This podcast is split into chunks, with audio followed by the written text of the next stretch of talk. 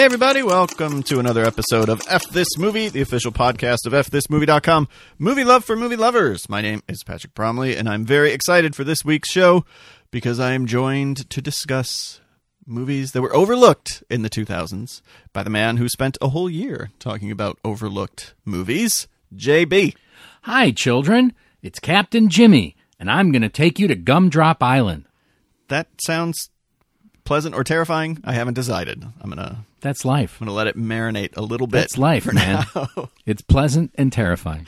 if you are listening to this podcast the week that it comes out, uh, please keep in mind that this Sunday, August 26th, beginning at 10 a.m. Central Standard Time, we will be live at fthismovie.com and on our YouTube page celebrating the life and career of Tobe Hooper. We have a very uh, cool program coming together. It's going to be fun and special, and you should all be there. Yes, please. Um, J Bones, have you seen anything good lately? Well, I'll tell you, uh, this is shaping up to be a terrific year for documentaries, although it almost seems like getting released is a strainer where if you do manage to get released, you got something going on because Okay. so many of them don't get released to theaters. But I've already talked about Bombshell, which came out early this year and is terrific. It's and on a streaming service, but I haven't watched it yet. It is, and it's out on Blu-ray if you want to keep it, and I'm sure it'll show up on a PBS again because it was one of those Yeah. American Masters specials. But um, re- more recently, uh, "Won't You Be My Neighbor" is a documentary about Fred Rogers, and I was the first generation of children to watch that show. And obviously, in the 70s, he sort of became a punchline, but the documentary is terrific and sort of reminds you, oh, look what he was doing. And if you think it was silly, they show clips from weeks where he tackled. You you kind of tend to remember the neighborhood of make believe and stuff, but there were weeks where he tackled divorce in a very straightforward way. I mean, just not talking down to kids. There was a week um, in the late '60s where he talked about assassination. Holy cow. So, you know, once you watch the the clips, um, and and Wait, hear the- he was against it, right? he left it to the children to make up their own minds. That ah, and you know we live in a very cynical age, uh, according to Tom Cruise, and I think that's one of the reasons why uh, "Won't You Be My Neighbor" is getting such a reaction because a lot of us are very upset about Yes. things that are going on, and this was sort of oh, remember this one man just wanted to make things better, and he had this philosophy that was a through line through his entire life that something's going to go really wrong if you don't feel loved and that you belong. If you don't have that, that's very bad for society to have a lot of people who feel that way. And then um, a couple weeks ago, I finally got to see three identical strangers. Yes. And oh my God. I'm very upset because uh, it played the Chicago Critics Festival earlier this year, and I was not able to see it. I still have not caught up with it. And I'm not going to spoil it because you sort of go in with the first 10 minutes and, oh, look at this phenomenon. And it was on the news a lot. And they were sort of celebrities for a while. But here's why I really, really love Three Identical Strangers. The documentarians in question, they hold back some of their cards. So you go in and you think you know what it's going to be about, and that's what it's about. And then 20 minutes in, they flip over another card, and you're like, oh, holy shit. Holy shit. And then every 20 minutes, they do the same thing. It gets deeper, it gets darker. It's extraordinary. And I think a lot of documentarians don't have the uh, restraint or, I don't know, skill to do that, they would show all their cards at the same time. But the the further we get into the film, the farther down the rabbit hole we go, and what we discover is just jaw dropping. There was another documentary that played the Critics Festival, and it wasn't, I feel bad saying this, it wasn't a, a particularly well made documentary. It was a lot of just talking heads, and just, it wasn't particularly cinematic, but uh, it was called Abducted in Plain Sight. Mm-hmm. And it's, I, I won't even say what it's about, but it is sort of what you're describing, where it's like, okay, this crazy thing happens. you know, the premise of the movie basically is that this family has their youngest daughter sort of taken away by a family friend who is a pedophile. Um, and then it keeps getting weirder and revealing more and more, and it's very sad um, and, I worth think, seeing. I think if you look at the best documentaries, I think I've been whatever the reverse of spoiled is by too many fan documentaries where they're making the film as an excuse to sit down with these people Yes. that they really like Not everything needs a documentary, guys. and then there's no real point but the real purpose of documentary the higher purpose of the documentary is that the documentarians and in fact you in the theater are sort of meditating on this topic um in a very um, intense way Yeah. and the documentarians are either making a point or leading you to make a point and that's what i really liked about three identical strangers because the conclusions that you cannot help but get to at the end are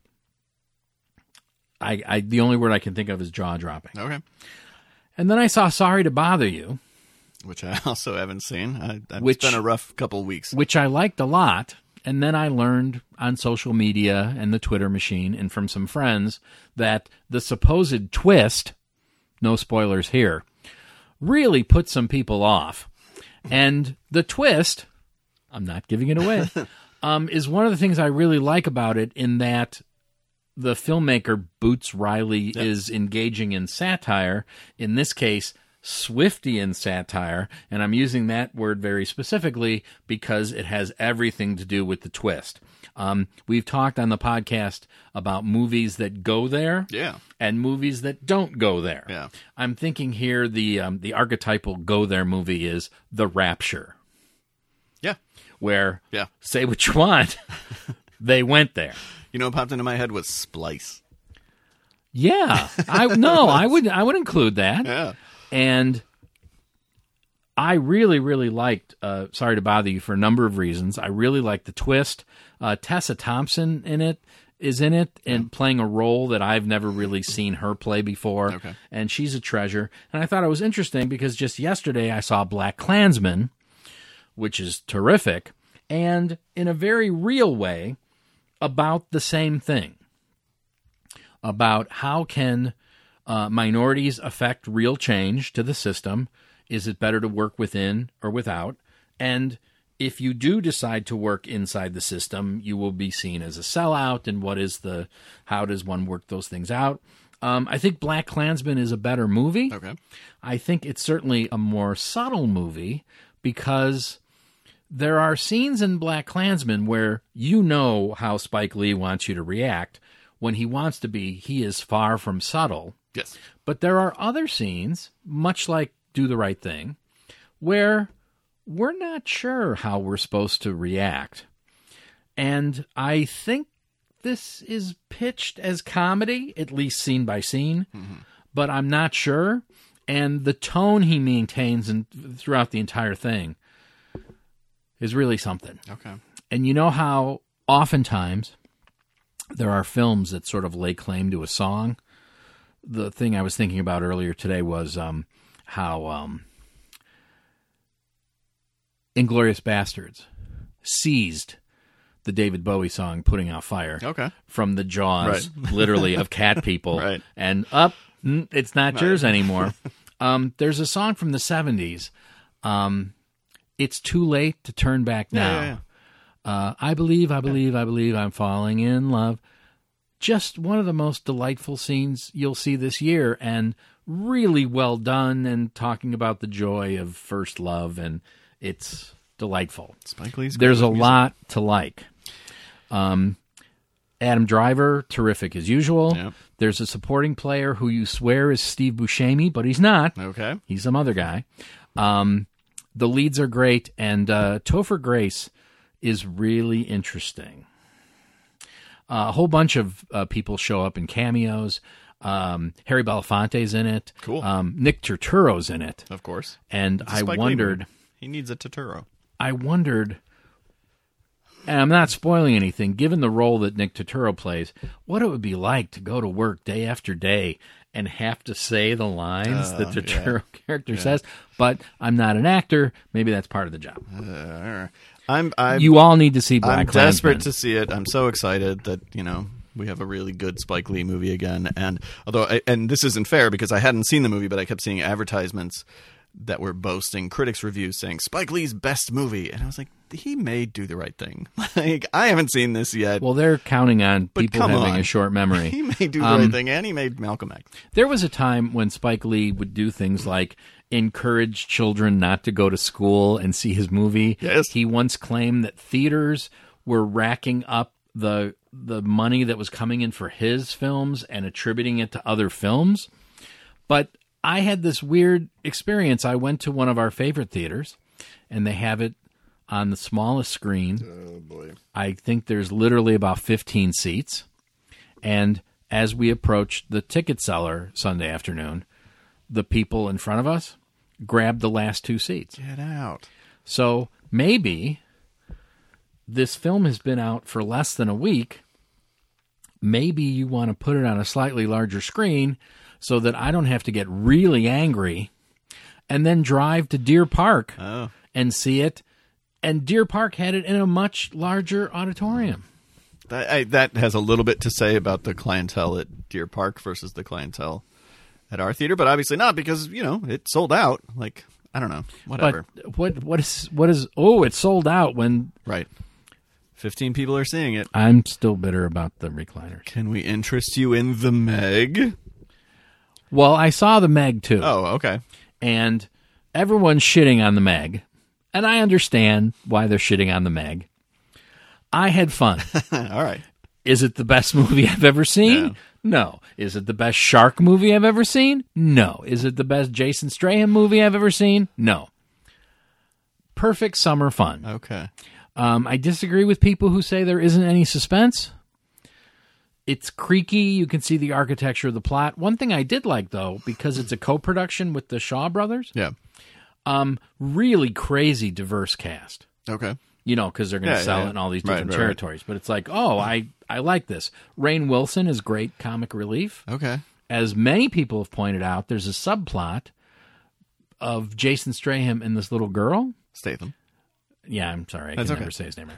Um, that's very charming and Okay. unforced. And someone on Twitter today said that should be a whole movie. Yeah. Just, just uh, Jason S. and that little girl. I thought there was enough to like. I thought I got my money's worth. I thought it was good, dumb summer fun. I was very on the fence about it because the the word of mouth from people who were excited to see it, and God bless them for being excited to see it. But there was a little bit of like a snakes on the snakes on a plane thing happening, where it was like, I got to go see Jason Statham and and, the studio shark. was encouraging it Yeah. because the trailer is serious until halfway through, Right. and then it becomes this big joke. And so it was like everyone's sort of unironically, ironically excited to see it, which doesn't get me excited to see it. And then it comes out, and those same people who were excited to see it, albeit for maybe different reasons, even they were disappointed. I was like, well, if the people who are excited aren't digging it, what are the chances that I can get up the energy to go see it, especially when there's three or four other things I still need to see? Editor's note. Yes. I might be really wrong about this. I know I have not yet revisited Independence Day Resurgence because I My don't advice never. I don't want Patrick to be right about that one. But um, Could you? I you enjoyed the movie, that movie. Could you imagine sitting through it again? I can imagine a Oh, lot. too long. But um, I I, th- I thought uh, the Meg was a good popcorn movie. All right. Well, good. Um, that, that that that's helpful. Well, no, I mean at the very least, there's one person who enjoyed it. That's right. Um, I saw a handful of things, all of them a little older because I haven't. Well, and one newer movie I don't need to necessarily talk about. But um, I watched a movie that's streaming on Amazon Prime called Funland. Have you ever seen Funland? That sounds familiar. It has a very uh, memorable poster. It's like a clown holding a shotgun. It's from '87, I don't think I've seen it. And I read the plot description and the clown with the shotgun, and I was like, okay, this is a, a crazy clown horror movie, right? And so I'm watching it, and it opens with this crazy rock song about being a clown, and I'm like, all right, I'm in. And then the first person I see is Jan Hooks, and I think, okay, wait, is this a comedy? Because it's written by, I need to look up the names of the screenwriters, but they are specifically comedy um, writers. It was uh, Bonnie and Terry Turner Oh, are screenwriters on this movie. So Yeah. I'm I'm like, oh, so is this a comedy? It's got a bunch of familiar faces. I I'm not recommending this movie, but um and and actually just by virtue of me talking about it, you will not have the same experience that I had because I kept trying to figure out what is the tone of this movie? Is it starting out funny and then it's supposed to is it going to get dark and twisted?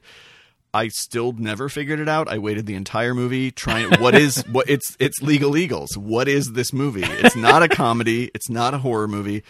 It's about an amusement park uh, where uh, there's a clown who works there, and then the amusement park gets bought out by this corporate corporation, and they want to fire the clown, and he's not having it. But even that is just sort of a subplot. It's the damnedest thing.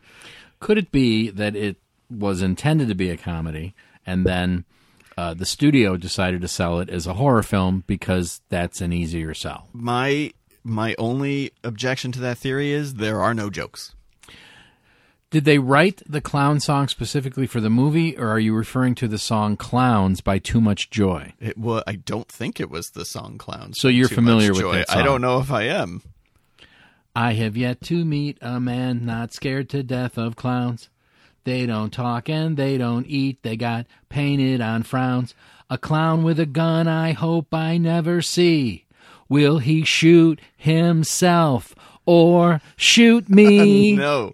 Apparently, this song was called "Mr. Clown," Okay. performed by Tim Miller.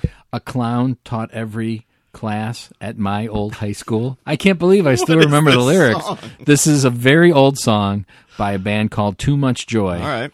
who had the coolest CD cover because it was this cartoon, and then you folded it down, and it changed the meaning, and it was dirty. Oh, too much joy. I alluded to this last week, but uh, a week or two ago, Amazon had this great big sale where they were just selling all these movies for 99 cents, uh, you know, video on demand Oh, okay. titles, not not discs. got real excited. No. Um, and so I just went crazy, and I, I I didn't go crazy, but I was pretty indiscriminate. You bought the clown movie? I didn't buy the clown movie, thank goodness. it wasn't an option. Um, but I bought a bunch of movies. Actually, on Friday, there was an error because pretty much all of the full moon movies were part of this 99 cent deal. I, of course, didn't buy them. I already own them on Blu ray. Um, but so all the Puppet Master movies were 99 cents. Well, Friday is the VOD release of Puppet Master The Littlest Reich and there's a mistake, and so it's 99 cents to buy it. Um, so I bought it, despite the fact that I didn't like it at all. I remember you but reviewed now it. I own it. Anyway, this is not the movie I'm talking about. Um, one of the movies that I bought because I'd never seen it, and I thought, well, it's Robert Altman, even though I know of its reputation. oh boy. Uh, Beyond Therapy. Oh yeah. Woof. Yeah. Woof. But it's fascinating if you're into Robert Altman because every so often he'd make a movie where it was like, and this is what it looks like when it gets away from me. I mean, I know that this was made during that real heavy sort of downswing, everything post, like what OC and Stiggs. yeah. mm, Early '80s, he was doing a lot of like filmed plays, Yes. and this is a filmed play, but more of a movie than Right. like Come Back to Come the Five back and to the Dime five and dime. or Secret Honor. Um, I know he had a real low point in the '80s, um, and didn't really swing back until The Player, which I was just listening to a conversation about, and I thought you and I should do a podcast on The Player. The player is so great. It is. It is. So we should uh, do a show on the player at some point. Anyway, uh, Beyond Therapy, Jeff Goldblum and Julie Hagerty Yep.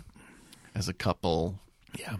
and it's it's wacky. I don't know. I mean, it was weird to watch it now because there's a lot of um, I don't want to say homophobia, but there is a lot of homophobic language because so many of the characters are homophobic. I'm not going to call it a garbage can. Let's call it a bin. but there's a Robert Altman bin Yeah. in which we can place Beyond Therapy, Yeah. Mr. T and the Women, Dr. T and the women. Dr. T and the Women. There's things to like in Dr. T and the women. I, I don't like it overall, but yeah, there's this idea that once he came back with the player, everything was gold, and I don't agree because I'm not a Pret-a-Porter fan. Neither am I. And I, I tend to think, oh, he made the player, and then he made Gosford Park, and then he made, um, His last movie. and then he died. Right. But that's not the chronology. No, there's a bunch. Yeah. Um, but it, in, after the player, he did make Shortcuts, which is an amazing movie. Shortcuts is a masterpiece. Why can't I remember the uh, I can never remember the name of it. the, Garrison um, Keillor. A Prairie Home Companion. Thank you. And we've we've and, done this before. and by that the way. movie I actually like It's a good, lot. yeah. But Yeah, but there's also the company. I think we would approach Prairie Home Companion differently if it wasn't his last film. Maybe. Yeah. And when it came out, critics were even saying, and obviously this is before he passed away, that the film is really concerned with Yeah. When things are winding down. Yeah. Um, I also watched for the first time because I was listening to an episode of, uh, what was it? I think it was the movies that made me. Have you been listening to that? The trailers from Hell podcast. No. Yeah, Joe Dante and Josh Miller. Yeah, I was made aware of it, but I haven't listened to it yet. It's really good. Um, Adam Rifkin was a guest, and they were talking about movies about movies. One of the movies they brought up was a movie I'd never seen. They said it was super depressing and bleak called Day of the Locust. Oh, yeah. So I watched that. I didn't. I wasn't crazy about it. Even beyond like, well, this is depressing. Right. Um, I didn't think the movie had much to say, and I, I maybe part of the problem is I've seen because I didn't see the movie when it came out. I've seen the Donald Sutherland character in a bunch of other movies, and so that character wasn't new to me the way it might have been in 1975. Yeah, I I'm not the biggest fan of the movie. Um, I'm a big fan of the book because since my son moved to LA, I think the book is a staggeringly accurate portrayal of what LA really is, Okay. or perhaps is really not. um, but yeah, I mean, I think it's worth seeing. I think it's something that everyone should have seen. Um, am I remembering correctly? Burgess Meredith is in it. He sure is. Yeah. He sure is. And uh, uh, um, William Atherton, Karen Black. yeah, Yeah. Yeah, I didn't love it. And the weird little girl from Days of Heaven, right? before William Atherton got typecast. Yeah. Um, and then the last movie I'll talk about, and there's almost no point in talking about it, but I'll bring it up anyway. This is another one of your dollar beauties. I'm Sadly, going to call no. those Amazon movies your dollar beauties. Um, sadly, no. This is uh, a little movie called Alien versus Predator Requiem. and you had tweeted that you finally saw it. Yes. And Listen, I like alien movies. I like Predator movies. When Alien versus Predator came out, I thought, okay, I'll give it a shot. And I really don't like that movie. Like, I think it's bad in almost every way.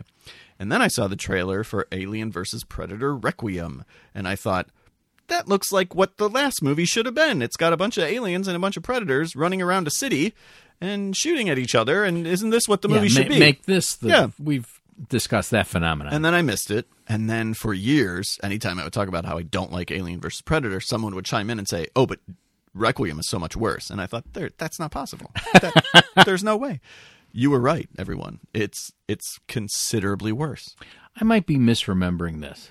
I don't think you were part of this journey. One year we went to Comic Con. Mm-hmm. I think this was my son and his high school buddies. And then when we were done with Comic Con, we went to see Alien versus Predator. This was not me. We are like, this will be the perfect pop culture day. And Comic Con was fun. And then Alien versus Predator was Alien versus Predator. So It's a better movie than Requiem. Um, a lot of people chimed in on Twitter to to respond to that, including some people who were like, "No, I like it. It's it's got a lot of you know cool alien stuff and cool predator stuff." Maybe I can't tell. The whole thing was uh, shot several stops below whatever the eye can pick up because Oh, it was Lord. indecipherable. I, I couldn't believe that a movie got released that was so poorly lit. And every time I see one of those, I have the same reaction. Even when I'm watching something on TV that didn't somehow get remastered right, and most of those are from the 70s, I say the same thing. Imagine what this looked like at the drive-in. And I believe it was Daniel Pearl that shot it, who shot a lot of Tobe Hooper movies, including The Texas Chainsaw Massacre. Um, it's also one of the most mean spirited movies I've seen in a long time. It opens with the father and his son out in the woods. I guess spoilers for Alien vs. Predator Requiem. The father is immediately killed, and I think to myself, well, they're not going to kill this. Oh, nope, face hugger on the kid's face. Oh, so that we can cut back 20 minutes later and watch an alien pop out of a 12 year old boy's chest. Um, then later in the movie, when they involve kids. the alien uh, attacks uh, a maternity ward in a hospital, and you can just imagine how that goes down. Like, really, It- what was their was their goal? Just like, what's the worst shit we can Well, I do? was just thinking, it's a bunch of people around a conference table. What if we never seen?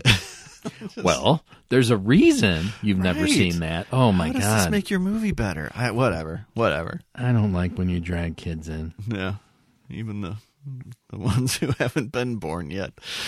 Yeah, exactly. anyway, so let's talk about some uh, overlooked movies of the 2000s. This is here's my disclaimer. This is one of my favorite topics because I love talking about underrated movies because I like you know turning people on to things that maybe they didn't give a chance to or or getting them to revisit stuff. Um, so I was excited to do this, and then. I started making my list, and I was like, "My list is garbage."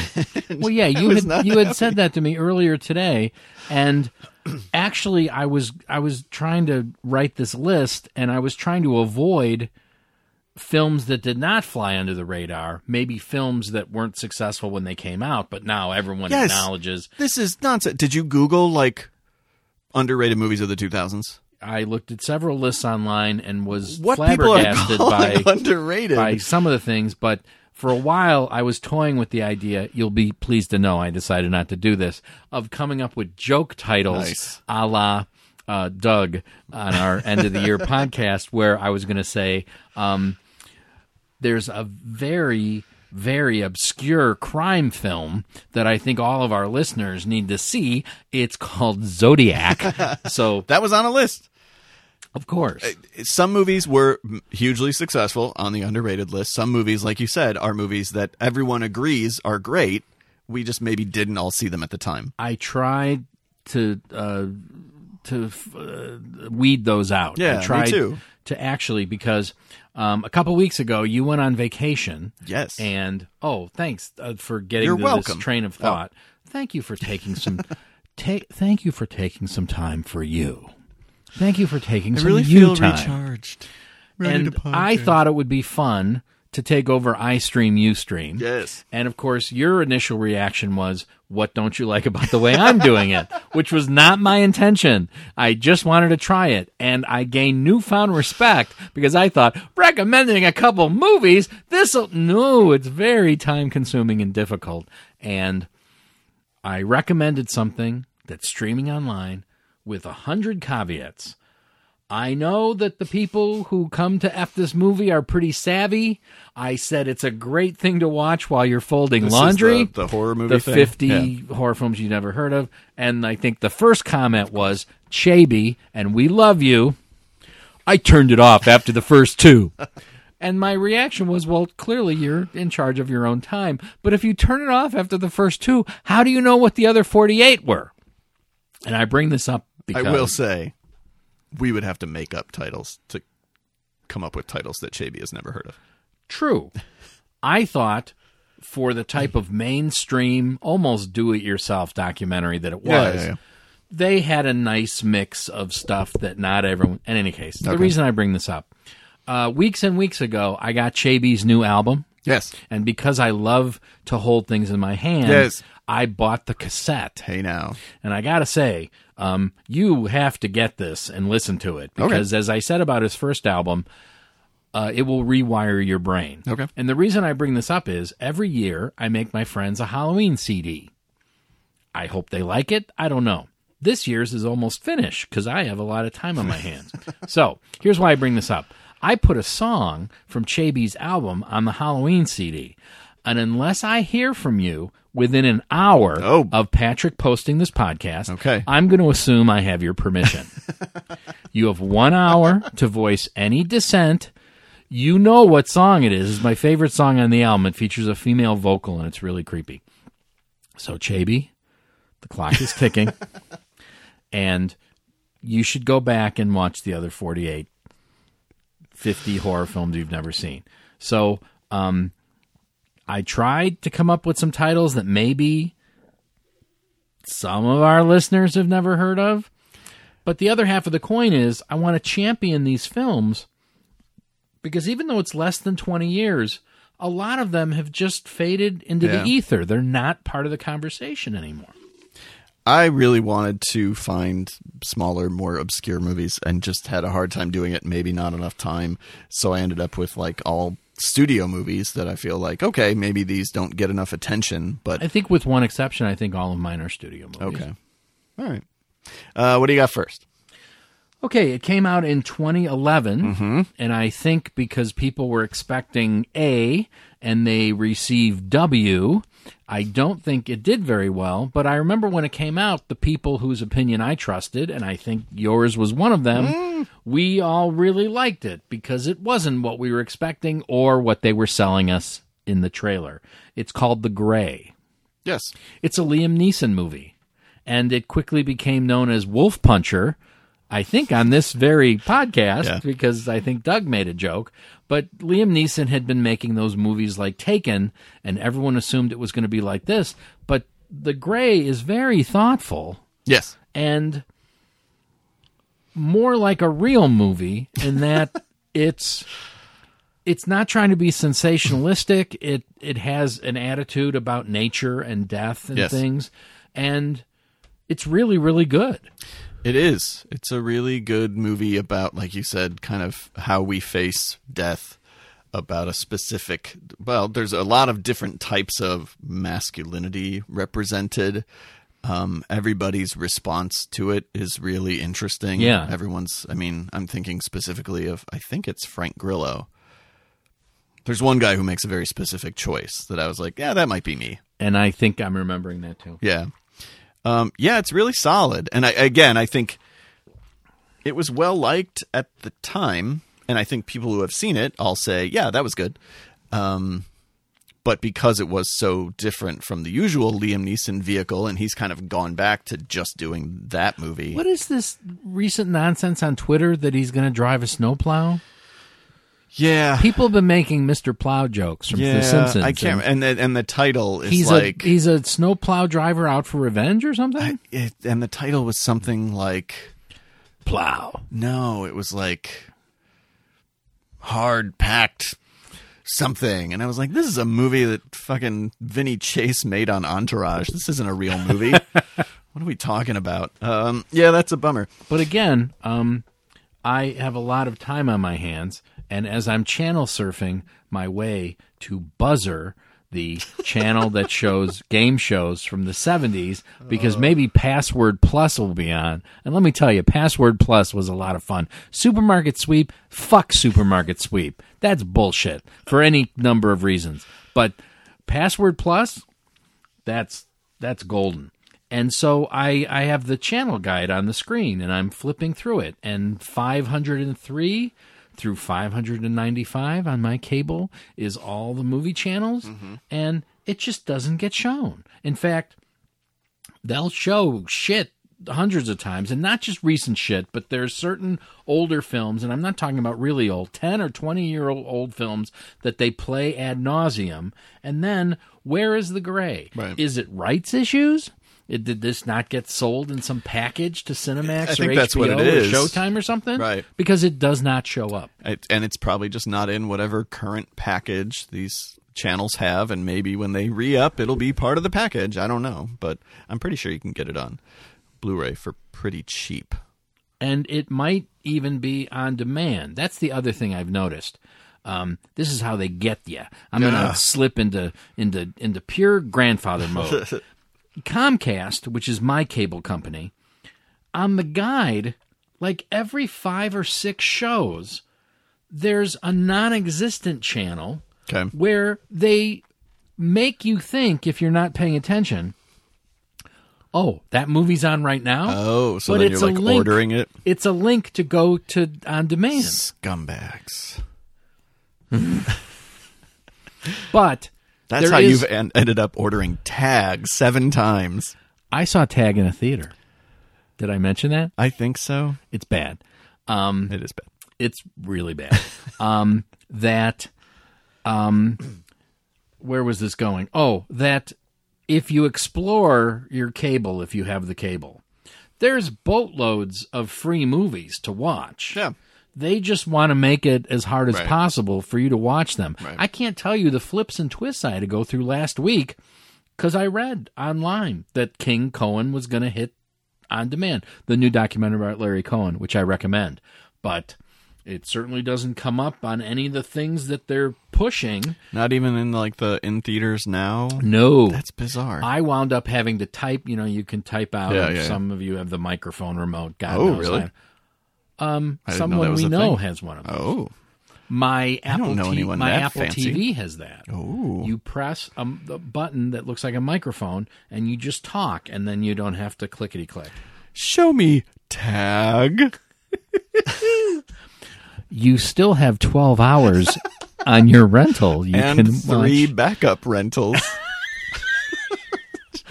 But I literally So had to type tag. out once I was in on demand. I had to type out King Cohen. Ugh, who's And- got that kind of time? and the screen was like the equivalent of Comcast going through an attic. I swear to God, it was like it was indecisive, and then suddenly something showed up, and it was a little postage stamp sized box. There was like that's appreciably smaller than the other boxes you've shown me.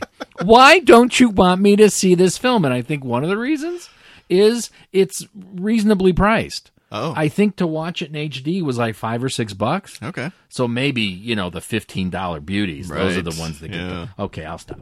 Um, well, that's a good uh, segue into my first pick because my first pick is also a Joe Carnahan film uh, that came out, I think, the year before The Grey, and that is The A Team, which was Joe Carnahan's kind of big studio shot at making a giant $100 million action movie. He had made a really cool movie called Narc. Uh, which is great if you haven't seen it. And that came up on a lot of the lists online Yeah. of overlooked. and and I would have included it, but like, who doesn't like Narc? I don't know. Uh, you know, um, that ended up getting him a job directing Mission Impossible three, and then he and Tom Cruise were butting heads, and he dropped out of that, and he ended up making the A Team, which you know is. I grew up in the 80s. I have some affection for the show, but I was never a big A Team guy. Uh, but I revisited, so I saw the movie when it was out, I remember, and then I revisited it a couple months ago. And I, it was so much, I liked it at the time, but it was still so much better than I remembered it being.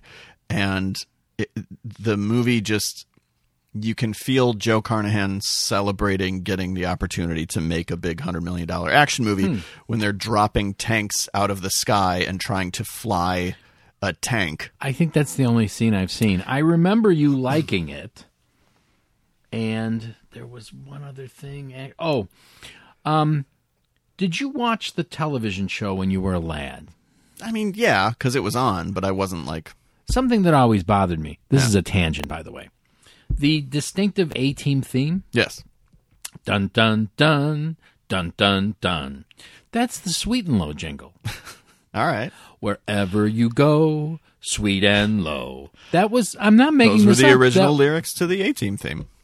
has anyone Brought to you by Sweet and Low. Has anyone on Earth ever pointed this out? I don't think the so. A Team theme is the Sweet and Low jingle. Should I take it off my list? No. The cast is really, really fun, and while he's fine, I think the one who comes up a little short is, I believe his name is Rampage Jackson. He was like a an MMA or a UFC fighter who's cast in the Mr. T role. And that's fine because again, you kind of have stunt casting for a guy who was essentially stunt casting, but you just would want that role to pop because of Well, yeah. right, uh, and he doesn't as much as the other four guys in the movie. Three who, guys. Who who in the movie play the other three guys? In Liam? Neeson is George George Peppard. Right. Bradley Cooper is Dirk Benedict, and um, uh, District Nine, um, Oh, Sharlto Copley is uh is Dwight. wow. Whatever. This actually makes me want to see it. It's really fun. Jon Hamm is in it. Is it available on demand or will I have to search? It's available in my basement, and you could go home with it. it's it's just really fun. It's just Does a it use fun the, action the, movie. the TV theme? yeah, of course. Okay, so I can watch it and sing Sing Sweet, sweet and Low low along to your heart's content. Uh, what's next for you? My second film was a film that had me scratching my head the first time I saw it, and then I went to work, and one of my trusted workmates was ecstatic and singing its praises, and then I saw it again. And I was like, why didn't I get this the first time through? but that certainly wouldn't be the first time that would happen. Um, especially considering his early success. I'm sorry, I'm doing a really bad job teasing this. It's The Life Aquatic with Steve Zissou. Okay, this was on almost every list that I pulled up. Now, I did not check to see if it was a financial success upon release. I don't believe it was. I don't think so either, but it's hard for me to imagine the people who loved and championed uh, Rushmore and um, the Royal Tenenbaums n- not having this be right up their alley. It's different. I'm I'm two. I'm the first guy, and I have yet to fall in love with Life Aquatic, and I've tried. There's a lot to like. Sure, it's certainly trying to be something I don't know if it's a little bit different or a lot different. I'd have to see all three films again. yeah, It's certainly trying it's certainly trying to branch out from Rushmore and Royal Tenenbaums. It's certainly a larger story. It's certainly got more characters in it. yeah. I I think uh, Bill Murray's amazing. Sure. Um, a lot of the subplots I like a lot. I think Willem Dafoe is hilarious. I think the fact that the soundtrack is David Bowie songs sung in Portuguese is terrific. And there's individual shots that I mm. still remember. Why is it terrific? like I'm fine with it, but you saying it out loud irritated me just now. like, and it's it's fine. It was so, I like the songs. I Okay, works on the soundtrack, can- but as you say it, I'm like, oh, that's just some Wes Anderson bullshit. Right. You can see that as being really up its own ass. Yeah. But what I liked about it was if if you're a sentient being on this planet, you're probably very familiar with David Bowie's greatest hits. Right. It's in the ether. And I thought the fact that they're sung in a different style and in a different language lent this sort of exotic quality to them while at the same time being something that's very very familiar Okay. which i think is one thing the film is about in that the film is about um, having an adventure or weighing adventure against the the the uh, mundane quality of real life um, there's individual shots in the film that i still remember i don't think all of it works And this is the one that really does the the Jerry Lewis shot, right, where we get the wide shot of the whole Oh, yeah. boat. Okay. I need to revisit it. It's been a few years. Um, I know that my initial reaction, I'm sure, was informed by just how much I loved Royal Tenenbaums because I just was like, oh my gosh, and I still would probably make a case that that's his best movie. Um, as would i and this is different. It's a little colder, a little darker, and uh, I just wasn't ready for it. And I did revisit it a couple years later, but it's been some time, so I definitely need- to check it out again. many years ago, it might have been 14 years ago, now that I look, there was a crazy toy place by our house, which I think is still there. Uh, Only I would only see them at Wizard World Comic Con, and I stopped going to Wizard World Comic Con. Toink, Yeah, the toy place Toink. yeah. They used to sell, God knows who were the manufacturer, Steve Zissou sneakers. Yes, I've seen those before. Yeah, what a what a thing to have. Yeah. Um. All right, my next one: studio comedy drama. uh, from a filmmaker who was not making these kinds of movies and really hasn't made these kinds of movies ever since. Uh, a guy by the name of Gore Verbinski, most famous for, of course, the Pirates of the Caribbean movies. Yeah. Um, in 2005, released this weird little character movie called The Weatherman, starring Nicolas Cage. Uh, was shot in Chicago, which was sort of what drew me to it initially, and the chance to see Nicolas Cage do some acting and not just not nonsense. Um, it's a weird movie in terms of who who is this movie for? It's a great movie. It is I first saw it at Ebert Fest. okay.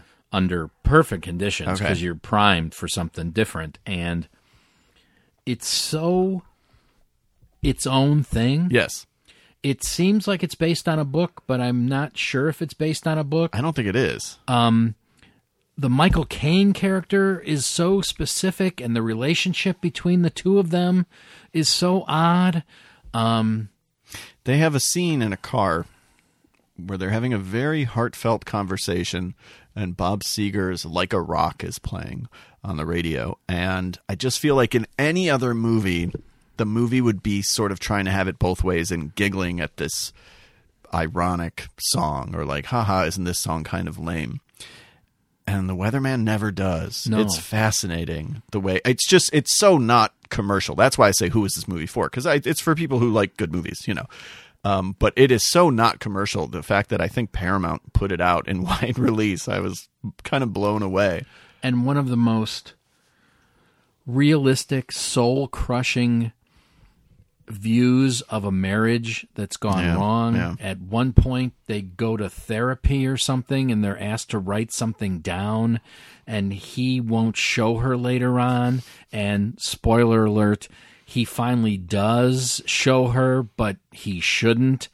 And on the piece of paper, it's like, in the last year of our marriage, your blowjobs were less than enthusiastic, which leads Hope Davis to go into this monologue where she very specifically explains Right. why she was on it. Oh, it's so painful Yeah. to watch. Oh, Jesus. But I'd say one of the one of the triumphs of that film is the Nicolas Cage character is very unlikable. And yet the film manages to get us to invest in him. sure yeah And I don't know if he's redeemed at the end. I know he's in a different place at the end. Yeah. And I think the film leaves it to us to make a value judgment, but I'm so glad you picked that one. Yeah. It's so great.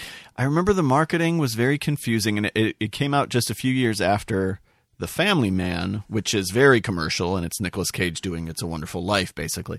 So now here's a few years later, we get this other movie, The Something Man, and oh, Nicolas Cage is in it again, and the marketing was like, oh, it's about this weatherman, and people throw food at him. And I just I don't know who they thought was going to come out to see and that's that movie. another great scene because the Michael Caine character, his father, is famous for a very different reason. He's a famous author. Yeah. And there's a scene where Nicolas Cage has to explain to his father that people often throw food at him. And Michael Caine is they throw food at you. Just his his un his uh, his uh, bewilderment Yeah. at what his father, uh, what his uh, son has gotten into, and the fact that uh, he changes his name when he and it's so good. I'm so glad you picked that. All right, good. My next film is a very different kind of comedy. And when it came out, I loved it. And as I continued to watch it, I loved it even more and wondered why people weren't getting excited. And then I bought the soundtrack and I listened to that over and over. And I was like, why doesn't this film get the love it deserves? It's Walk Hard, the Dewey Oh. Cox story. That is one that I think people have come around on. The people who have seen it. It is so ambitious. It's amazing. It starts off as you can see the pitch. We're going to do a funny version of Walk the Line. which seems so specific. Yeah. And that was to me like where Mel Brooks fell apart was when he just started parodying a movie And instead of a whole genre. A lot of it is Walk the Line with some stuff from the Ray Charles movie Right. mixed in. But one of the hundred things I love about this film is as the film goes on, Dewey Cox becomes other Yes. rock and roll stars Yes. In a universe where the real rock and roll Right. star exists. At the beginning, you might think, oh, they're doing Elvis. But then Dewey Cox is on the bill with Elvis. Elvis, who's a crazy sociopath, Jack White. played by Jack White. And uh, uh, uh, what's his name? Uh, Buddy Holly. Oh, I don't remember who plays Buddy oh, Holly. from uh, from uh, the Wonder Years. Fred Savage? No, no, no. Um, I'm sorry. Um, I can't remember who Malcolm plays Buddy. Holly. Oh, Frankie Muniz. Frankie M- Moon Yeah. And because he looks and sounds nothing like Buddy Holly, they simply have everyone on screen address him as Buddy Holly. They kind of do it with the Beatles Right. again. And I have to say, Jack Black does not even try to sound like McCartney. Paul Rudd is doing a John Lennon of the imagination. Justin Long nails George Harrison's voice. Yeah. And Jason Schwartzman makes a face. Right. That's that's his impression. He does that weird twisted face. So Dewey Cox starts as um, Buddy Holly, and then he sort of morphs into Johnny Cash, Right. Because there's a lot of stuff from Walk the Line, and then he becomes Brian Wilson, Right, at the when end, he becomes crazy, right. And then I would suggest, oh, and then there's the Dylan phase where he's singing about little people, and then at the end he's almost like Glen Campbell yeah. where he's Yeah. he's forced to be on this television show where it's all packaged and stuff. But I was talking about this with my lovely wife this afternoon, and she said the triumph of the movie is there's parts where you actually care, and she suggests, and I agree with her 100%, that last song that he sings is tremendous and moving. So I would say my biggest issue with Walk Hard, the Dewey Cox story, and this is a stupid issue to have because it's a comedy and they want you to laugh, is they give that song and it's genuinely moving and could probably make me cry, and then they undercut it with a joke. And, And start it with a joke. and the, the, the sentimental dork in me is like, no, no, no, it's okay. You don't have to do the, the cheap, like, oh, and then he died. but but that's one of my favorite jokes in the movie. It really is. and I'm and I know I'm in the minority on this, but I wish it would just end on this j- totally sincere, moving song. But I also like, and I think it's Tim Meadows, that it's set up. you have Jesus to go out there and summarize your entire life and career in three and a half minutes. Fuck. Okay, so the day I saw Walk Hard is it 2007? Yes. Okay, so it was. I remember seeing this uh, with my wife and both of our moms. It was like the only time the four of us ever went to see two movies together because we saw Juno. And then we saw Walk Hard. I think I have the timing feature. right. It was, but it was like they're both playing. Um, I'm almost positive I embarrassed everyone in my life, uh, laughing at the Tim Meadows. You don't want this. That it's running, not addictive. That running joke about drugs is and so the funny. and the scene with um but drugs are not funny. the the Christopher Guest, um, David Letterman, the guy who played Letterman. Uh, oh my God, John Michael Oh. Higgins. I'm going to give you one more chance I in the studio when they're cutting the first record. I laughed so goddamn hard Before you open your scene. mouth. Understand? and I just think it was it was you have to be kind of so savvy about biopics. Maybe maybe that's the case because there's a scene where Dewey grows his hair long and he's on drugs and he's into this trampoline and he's into this Brian Wilson like period where he's doing these songs that are just so crazy Yeah. and far out. In fact, at one point Chris Parnell says, "It isn't a, even a song. It's like six songs playing at the same time. It's like some sort of concerto." Um, and clearly they're parodying all those crazy Beach Boys productions that got out of hand. But the song is called Black Sheep, and there's a part in the middle where it's just, I just close my eyes and I'm half the size that I used to be. Bye bye. And they really did get all these instruments, Yeah. and it's it's this conglomeration because the punchline after he hears the playback is, "I want a hundred more didgeridoos." I want an orchestra of the, didgeridoos. the songs are genuinely good. Oh, John C. Reilly gives a great performance. Um, um, parroting every bad biopic about early rock and roll. Um, he goes to work as a janitor in a black club. My clients want to hear this music and dance suggestively.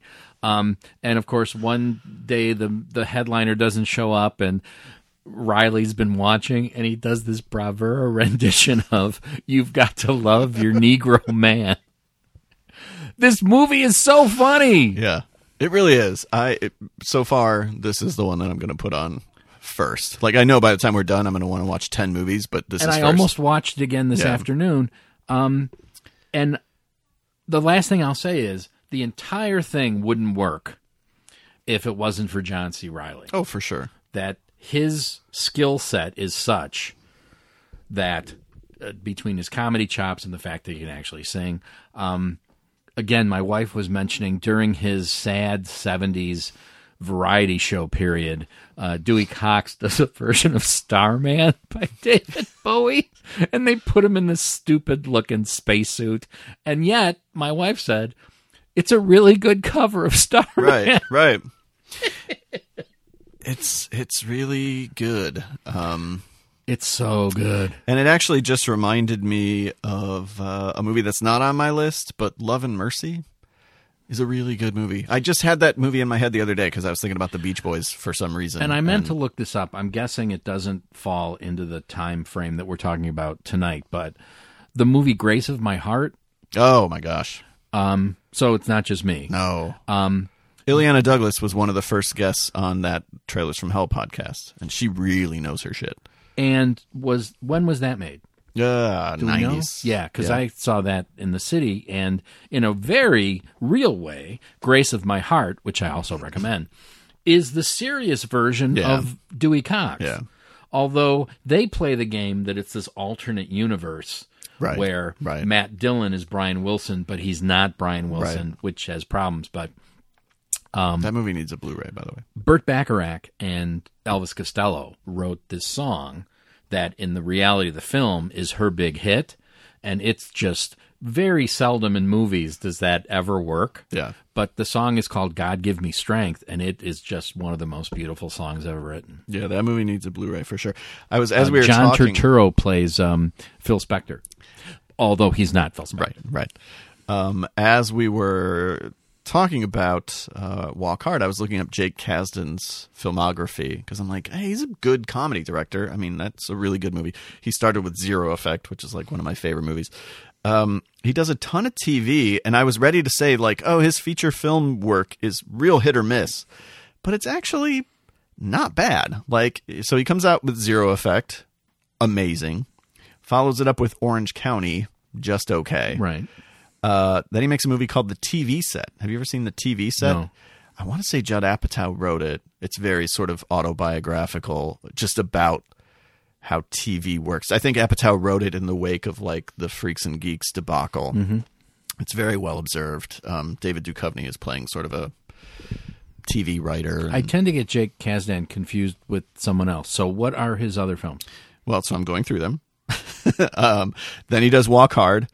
Then he does Bad Teacher, which I would argue is funnier than people give it credit for being. Sure. I get that it's kind of a one joke movie, but I think it's decent. Um, tons of TV in there. Then he does one of the worst studio comedies I've ever seen, Sex Tape.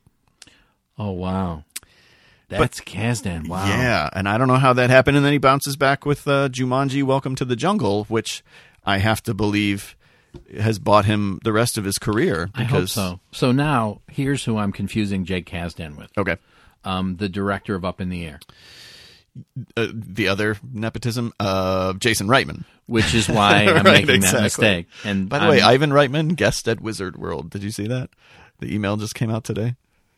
I might be going because Okay. a friend of ours finally published his comic book. You can get your Legal Eagles poster signed, or just ask him, "What is this movie? What is Legal Eagles?" I, you know, I have no compunction about talking to the famous, I have all the compunctions. and I'll wait for when there's no line because there will be a time where that happens. Yeah. and um, and just asking him as I walk by Just instead of read the shitty movies on his resume. My super ex girlfriend. I have what was that? a sentimental affection for him. Listen, he's very important. Yeah, um, mm, I I I really like Ivan Reitman. I Yeah. just also know that he made a lot of terrible. But I'm also wondering why he's because this Yeah. this show that we're talking about, which is sort of the Comic Con in the Chicago area, um, has degenerated into a shitty autograph show, and that's a shame because I went for years and years with my son, and it used to be something fun and special. I remember. I'll keep this short. Yeah. Wandering into this big ballroom, and neither of us knew what was going on, and it was Kevin Smith, just talking for an hour Yeah. and it was free Yeah. with your ticket to Wizard World. Right. And then 15 years later, we paid $50 a piece for the same thing at the Chicago Theater. And it wasn't as good. Right? Hence- I didn't go the second time. I saw him at Wizard World, and it was, you know, this is back when he was telling the Superman story, Right. before he put everything on a DVD, and then Basically, the Chicago Theater Show, and I I know you've had some health problems, Kevin, so let, I'm glad you're better. Um, he basically came out and said, "Any questions?" And I guess that's fine. But if I'm paying fifty bucks, I wish there were some prepared material. Or every night, does he know that the questions will lead? To Well, I think that's kind of what it is because I remember watching something. I don't know if it was like on Showtime or a DVD. At one of his specials, it's any questions. First guy asks a question, and that's the rest of the special. That he never gets to a second question. It's just this ninety-minute monologue in response to this one question. right, but we don't know. Oh, absolutely. Could that have been like? and editing going Exactly. On, so I don't know. The Chicago theater thing was underwhelming, but I I wish him well. And Absolutely. at the beginning of Comic Con, it was something really special. Um, the first Shrek came out in the 2000s, right? So this a four-way tie between all of the Shreks. No, I'm just kidding. Um, so I'm trying to segue off of yours. Uh, so I'll go with a movie There's about no uh, segue off Walk Hard. an actor. No, listen, an actor pr- playing a fake musician to a real musician trying to act for the first time. Uh, and I'm going to go with 2007's My Blueberry Nights, which I am the only person that likes, and I understand why. It is, uh, you know, Wong Kar Wai's, I believe, American debut. He cast Norah Jones as the lead, and it's basically just a road movie where she travels across the country and meets various colorful characters, including Natalie Portman and Rachel Weisz and uh, Jude Law. This is Norah Jones. Don't know why. Yeah. And, okay. Yeah. Um, That's Ravi Shankar's uh, daughter. I know. Uh, there's another connection, right? Walk Hard, the Beatles. Anyway, so um, I believe this was one of those Miramax movies that got cut to shit. Um, I think it was much longer and perhaps more ambitious, and I don't think Wong Kar Wai was particularly happy with uh, the treatment of the movie. And yet, I still like the version that got released. and I haven't seen it, but it did show up on a lot of those lists today. Did it? Oh, yeah. Okay, that's surprising because I genuinely thought since when I saw it theatrically, oh, no one likes this. I but me. thought it was it was interesting that it was one of the few films that showed up more than once that I hadn't seen. Okay. I like Norah Jones in the movie. I recognize that, you know, she wasn't probably going to go on to a huge acting career, but I think she is such that what the movie asks her to do, she's very good at doing because she's so sort of what? So sort of small and not meek, but um everyone else ends up sort of projecting onto her. And she does have songs in the movie. I mean, she doesn't sing. No, Oh, no. oh, She like, I don't even remember her job. She might be a waitress. Um, if you get a chance, it's on YouTube. Uh, Norah Jones was on Sesame Street and did this very charming thing with Elmo, where they changed the lyrics of her biggest hit, and it's now about the letter Y, mm-hmm. and it's "Don't know why Got it. Why didn't come." So they're both waiting for the letter Y to show up, and it's charming. All right. Trust Um, me. It's it's again, it's a very uneven movie. It's beautifully shot.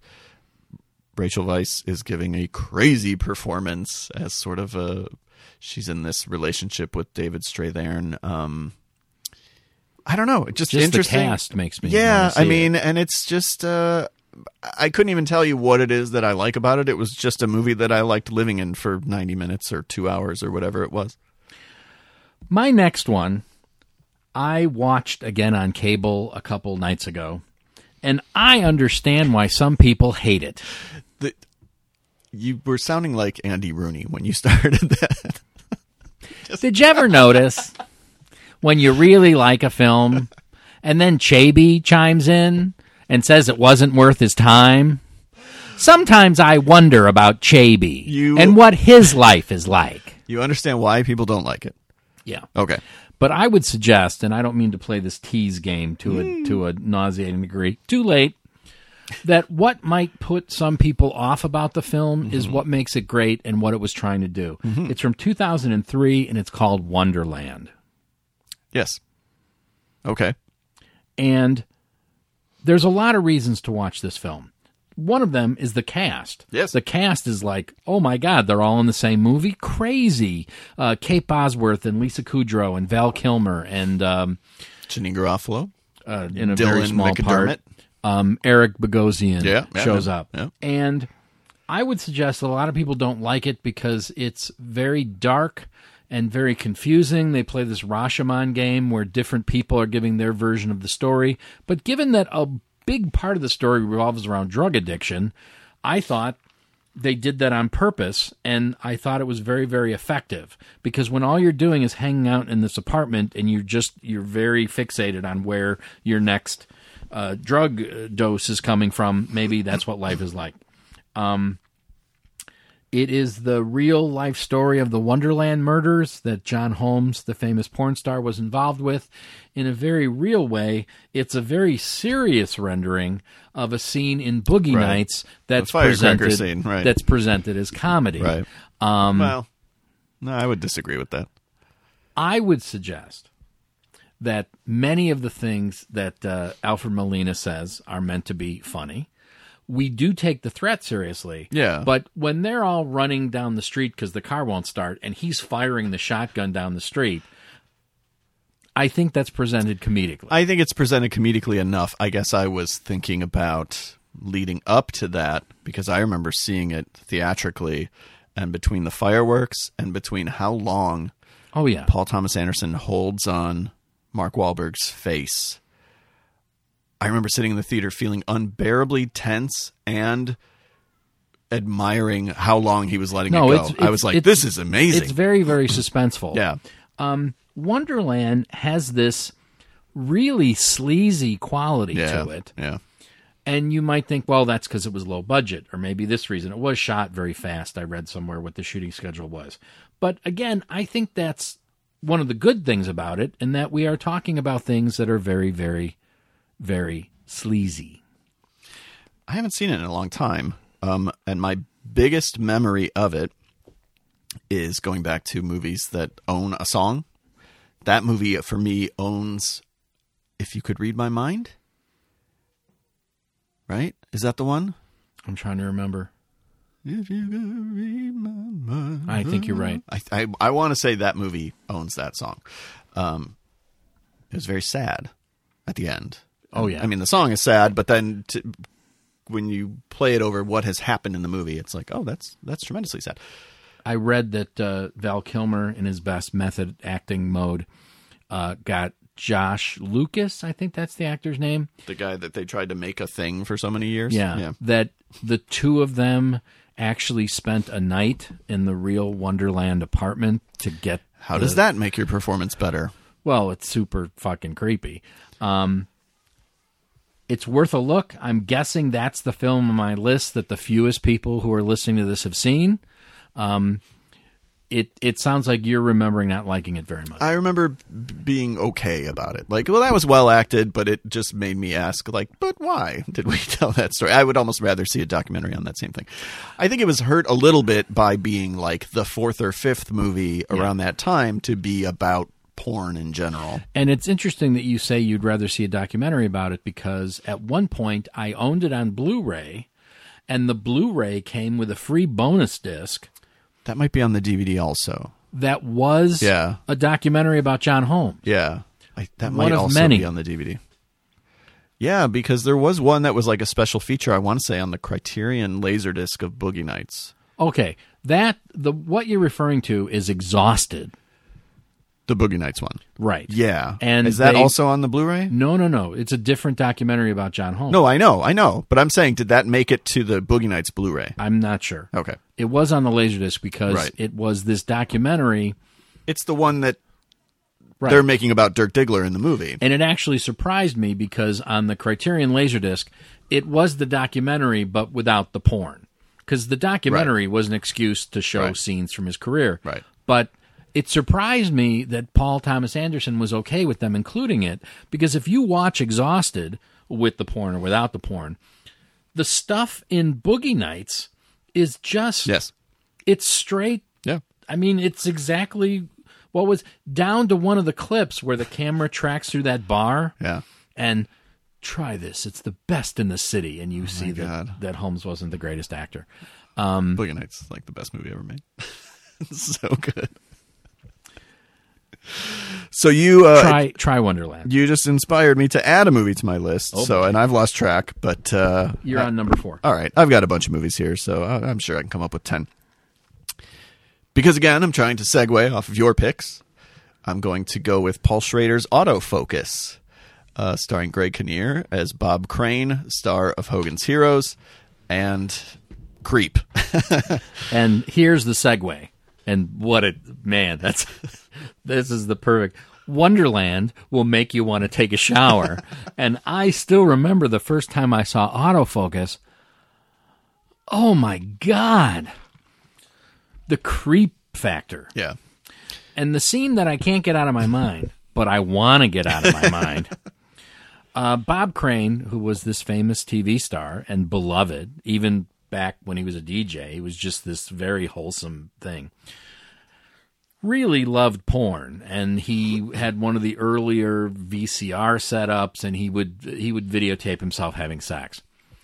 There's a scene in autofocus where he's in his basement watching one of these things, and um, Willem Dafoe is on the couch with him, and Willem Dafoe says something like, "Do you mind?" And Willem Dafoe takes it out and starts jerking off. that is literally Willem Dafoe's opening line everywhere. if you ever meet Willem Dafoe, I promise within the first that. five minutes, of- Um, he's going to say, "I love Willem Dafoe, please," but he will jerk off in front of you. There's there is a lot of people who don't consider sex addiction addiction seriously. So we've had a hundred movies about alcoholism. Right. I think Autofocus is one of the few, if not the only movie that really shows you Yeah. how this. No, there are other movies. Um, the Michael Fassbender one, Oh, shame. yeah, Yeah. um, and there was like the the sitcom version uh, with Mark Ruffalo and Gwyneth Paltrow. Oh, thank you um, for thank you for sharing. Thank you for sharing. Yeah. Um, both of those films Yes. were on some of these lists I looked at. today. Interesting. But I um, disagree. autofocus is so great for so many different reasons. Uh, Greg Kinnear's performance, Great. I mean, the recreation of the different time oh yeah, periods. yeah. Who's um, the actress who plays his first wife? Is Rita Wilson? Yeah. Yeah. Rita Wilson's performance as it slowly dawns on her what this really is. Yeah. And then his second marriage, which is uh, Maria Bello. Right. And mm, I Greg Kinnear is so good in this movie Yes. that if there was any justice, he would have at least gotten an Oscar nomination. Um, I feel like he's not always taken real seriously as an actor because he started out as you know hosting Talk Soup, and then he's got his kind of late night show, and then Sydney Pollack puts him in Sabrina, and he tends to do these very kind of light. You know, now he's you get a Greg Kinnear type basically. He's he's the boyfriend that the you know the woman leaves at the end to be with the guy she's supposed to be with. but there's other performances, and I would count among them his brief yet hilarious performance in Mystery Men, where Sure, yeah. he shows you that he's more than just that. You know, he's not the modern Ralph Bellamy. The um his ability to sort of play both his incredible charm and against his charm in autofocus is very inspired, and it's worth seeing just for his performance. But the movie is really, really good. Yeah, it. I would I would recommend that wholeheartedly. But have soap and a washcloth handy, and don't watch the movie with anyone else because that person Especially Willem Dafoe. is going to say, "Do you mind if while we watch this film?" Also, I would suggest. Usually, it's like uh, Truffaut's famous quote about war that once you put it on screen, uh, you can't help but people are going to get excited and going to want to kill people. The sex in autofocus Oh yeah, is not It's not sexy, sexy, in any way, shape, or form. There's Yeah. this fantasy sequence where there's like an orgy on the set of Hogan's Heroes. What movie will help me get that out of my head? Well, this Ah. isn't going to help. My next film is Half Nelson from Okay. 2006. All right. And I remember driving to the Music Box Theater, the happiest place on earth. I saw and it I had too. certain expectations for this as a little independent film, and I was not familiar with Ryan Gosling at all, it was early for him. having not seen that notebook thing that everyone Okay. was crazy about. And I had certain expectations going in because, of course, the film is about a teacher and I'm a teacher. And it really blew me away in not being the obvious Yeah. version of this story. Yeah.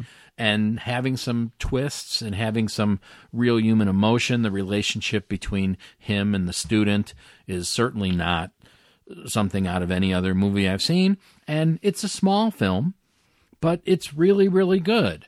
And certainly that puts him on the path to more adventurous, better parts, more complicated parts, or harder parts, or something. But it wasn't Half Nelson sort of the beginning of that I think journey? so. Yeah. Because for the longest time, I thought he was Ryan Reynolds. I thought Gosling and Reynolds were the same person. They are not.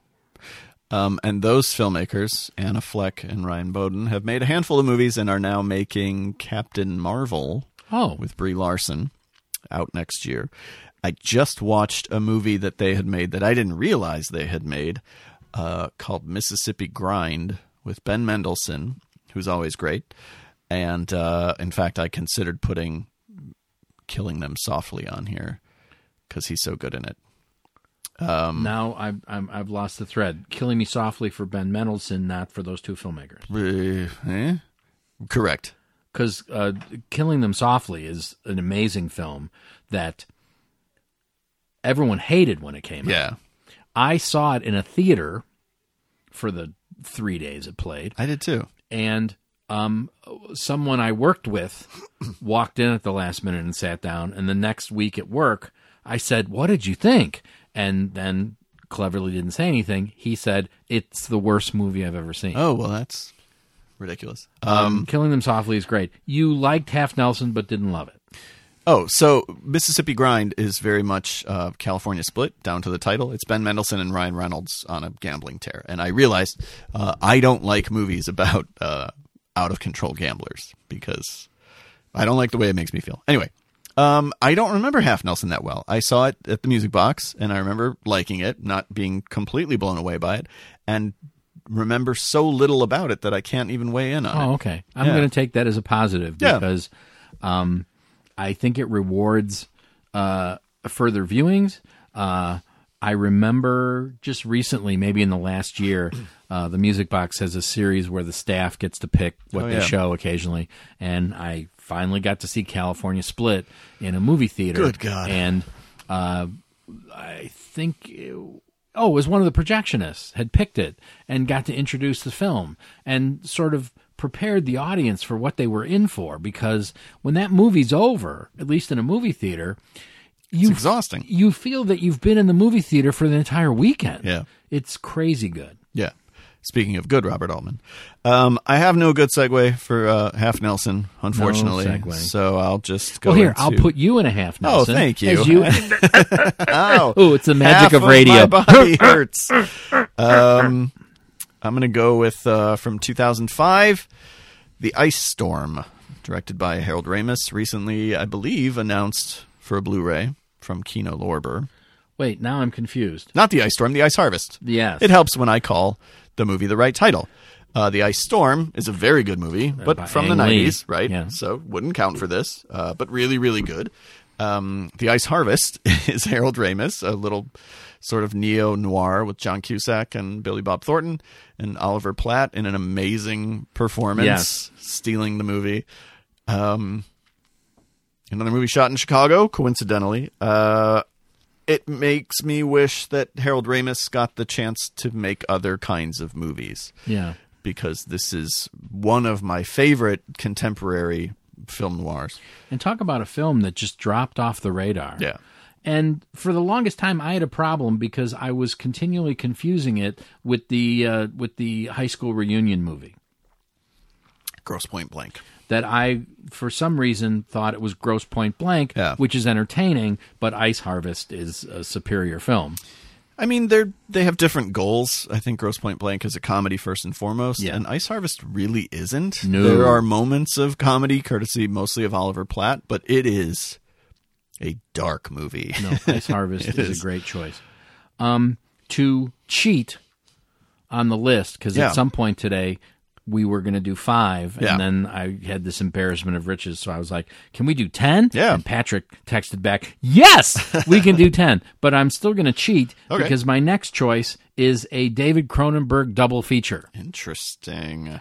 History of So Violence, doing eleven. Okay. Eastern Promises, uh, from 2005 and 2007. And we've told the story before because I saw History of Violence with you, That's right. and it's terrific, and it's new, and it's unlike anything you've ever seen. And as it fades to black in the theater, one of the few other people in the theater loudly says, "You gotta be fucking kidding me!" Remember? Oh yeah. because the end is a triumph of irony or whatever you want to call it. Um, this is Cronenberg's mainstream Viggo Mortensen phase. Yeah. Uh, both films do a lot of things astoundingly well. Um, uh, what, what's it called? Non-verbal communication. Am I right in thinking you like one of these films a lot better than the I other? I think I like History of Violence a lot better than Eastern Promises, but I maybe have only seen Eastern Promises once. Um, Eastern Promises has an action scene where two men try to kill each other in a steam bath. That is one of the best action scenes I've ever seen.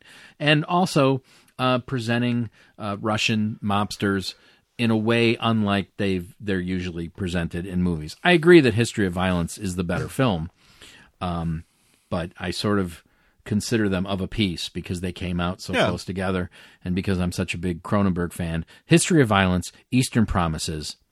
Make yourself a pop. Make yourself some popcorn. Cronenberg violence. That's a, yeah, that's double a dark feature. That's a dark night. Oh no, it's it's a very dark night.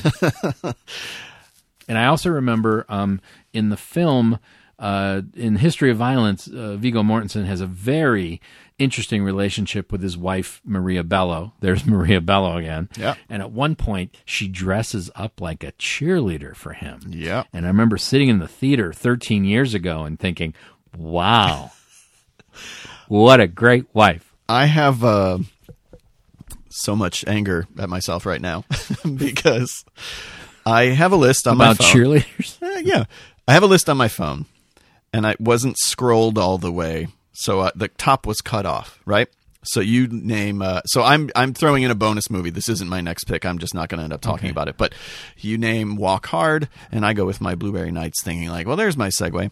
The top movie on my list is I'm Not There, which would have been a much better transition from uh, Walk Hard, the Dewey Cox story. That's Todd Haynes, Bob Dylan biopic. And I'm so glad that you brought that up because the whole time I'm preparing my list, I kept thinking, I don't know much, but that's going to make Patrick's list. that was my favorite movie the year it came out. I out. know it's going to make Patrick's list. Yeah. And I have to say, because this doesn't happen very often because I'm obstinate and, and uh, hard headed. Uh, the first time I saw it, I didn't like it and didn't know what to think. And your enthusiasm for it is what caused me to go back. And I think I've seen it three more times. That's probably two more times than me. No, it's really outstanding and just Yeah. wow when you consider what this could have been. And here's a way to do this thing that Yeah. nobody's ever done before.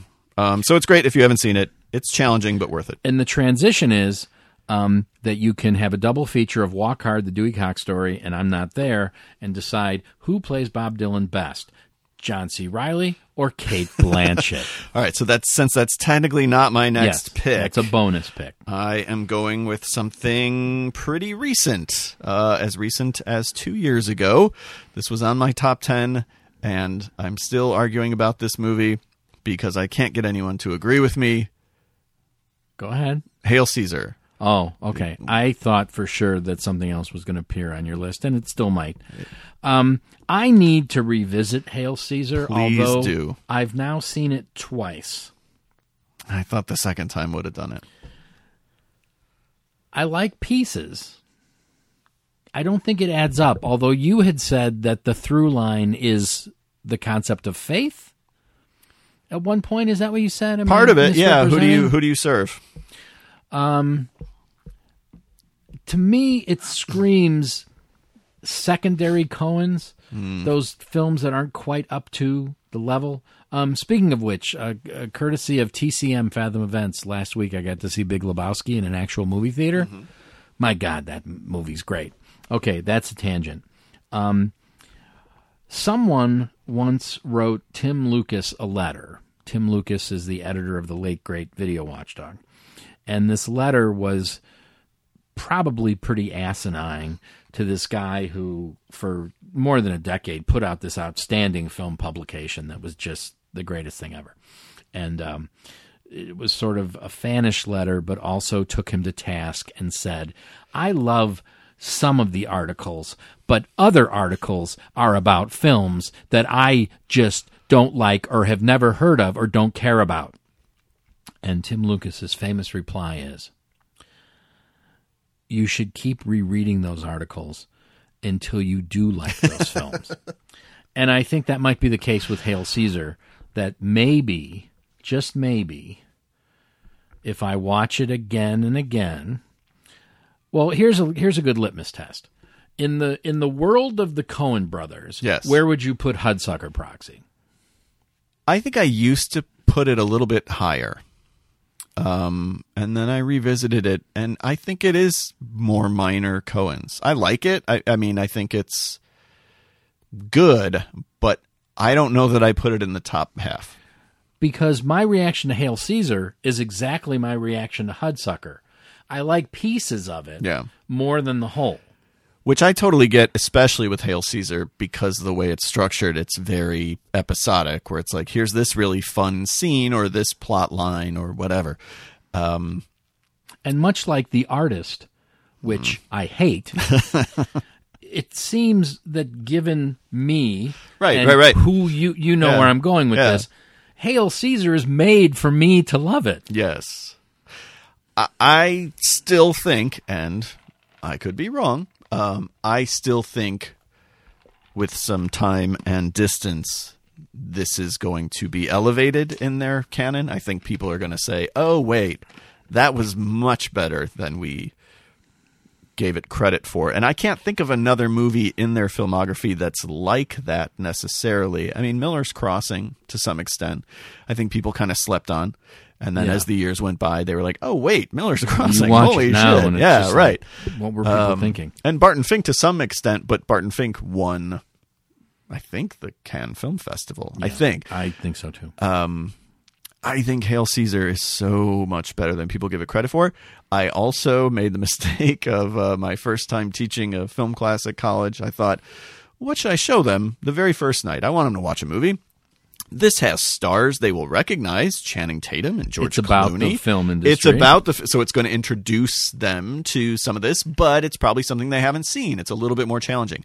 Um, almost to a person, it was the movie they hated most all semester.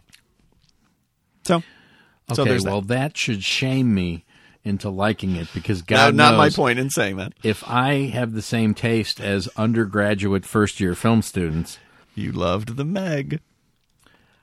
I did not I'm love. I joking. did I'm not love the joking. Meg. I'm joking. Uh, my next film is from 2007. I remember liking it then. I wonder why it doesn't get shown and talked about very much anymore. Uh, Sidney Lumet's swan song, "Before the Devil Knows You're Dead." I just brought this up Yeah, a couple podcasts ago because I, just watched it for the first time since 2007. and uh, It's so good. Good God. in so many ways. Um, the very complicated story structure that where he keeps all the plates spinning, the performances.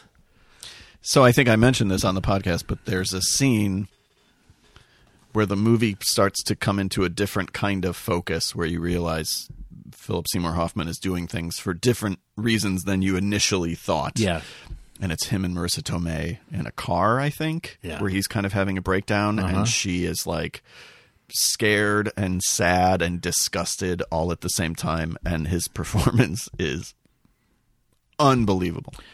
Before the Devil Knows You're Dead might be the first time I was really late to the party on this one that I started taking Ethan Hawke um, seriously and really liking his Yeah. work because what he does in that movie Yeah. is amazing. Speaking of which, Ah, I recently saw the new Eugene Jarecki film, The King, which all of you should avoid. okay. It's really bad. Got it. And I was surprised they gave Mr. Jarecki a second chance because a few years ago, on my birthday, we went to see Why We Fight, which is a better documentary, but is manifestly depressing if you have any love or hope for this country. And it wasn't a very good birthday movie. The, the King is a mess for a number of reasons, but here's why I bring it up. He rents, buys, borrows Elvis Presley's Rolls Royce. And instead of setting his talking heads in some anonymous study somewhere, he interviews them from the back of the car while it's driving. So visually, it's interesting. Okay. And there's also musical performances from the back seat because the back seat's so goddamn big. There's like a four piece band playing music. And why? I don't know. Maybe to break things up. Here's why I bring this up.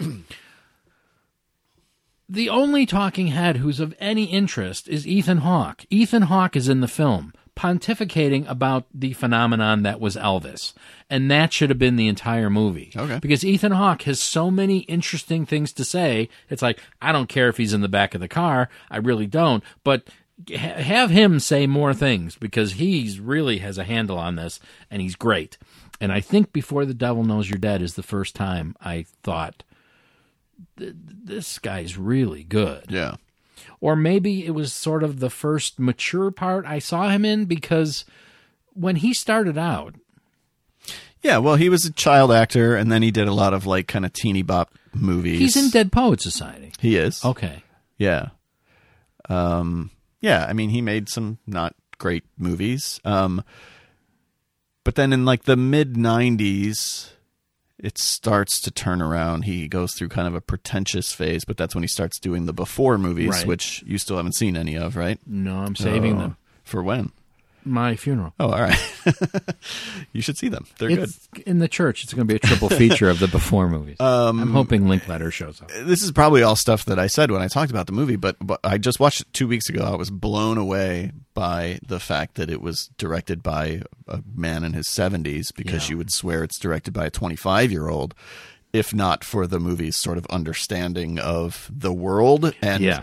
family pain. And, you know, there's things in it that only a mature adult kind of can pull off. Um, but in terms of just how confidently it's directed, and for years and years, I just would see Sidney Lumet movies and know, okay, he's one of the greats, and you know, oh, cool, here's another Sidney Lumet movie. And it, it really, honestly, hasn't been until the last two or three years, I think, because you know, I finally saw Twelve Angry Men, and I finally saw Running on Empty, and rewatching this. Um, He was so great. And uh, I, I, I don't know if there's another director I can think of who's better with actors. making this list today, given when he made the film, and this has become a great cliche on social media, but I began to call Before the Devil Knows You're Dead um, Sidney Lumet's Hold My Beer movie. Yeah, Oh, look at all this work that's being done by these young filmmakers. Hold My Beer. yeah.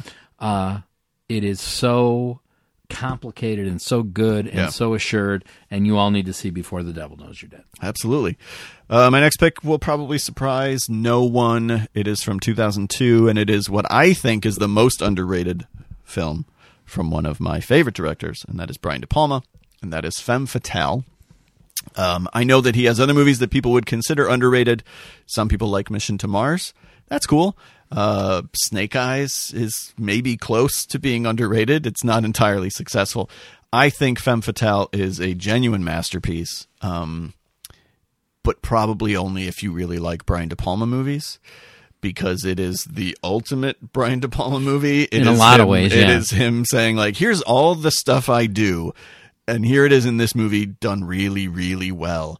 Um, I remember the year it came out, Entertainment Weekly, in one of their great uh, show offy, like we're better than everyone. They named it as either the worst or one of the worst movies of the year. Oh, Christ. They of course did the same to Oh Brother Where Art Thou, a handful of other movies. um, Femme Fatale, one of the worst movies of the year.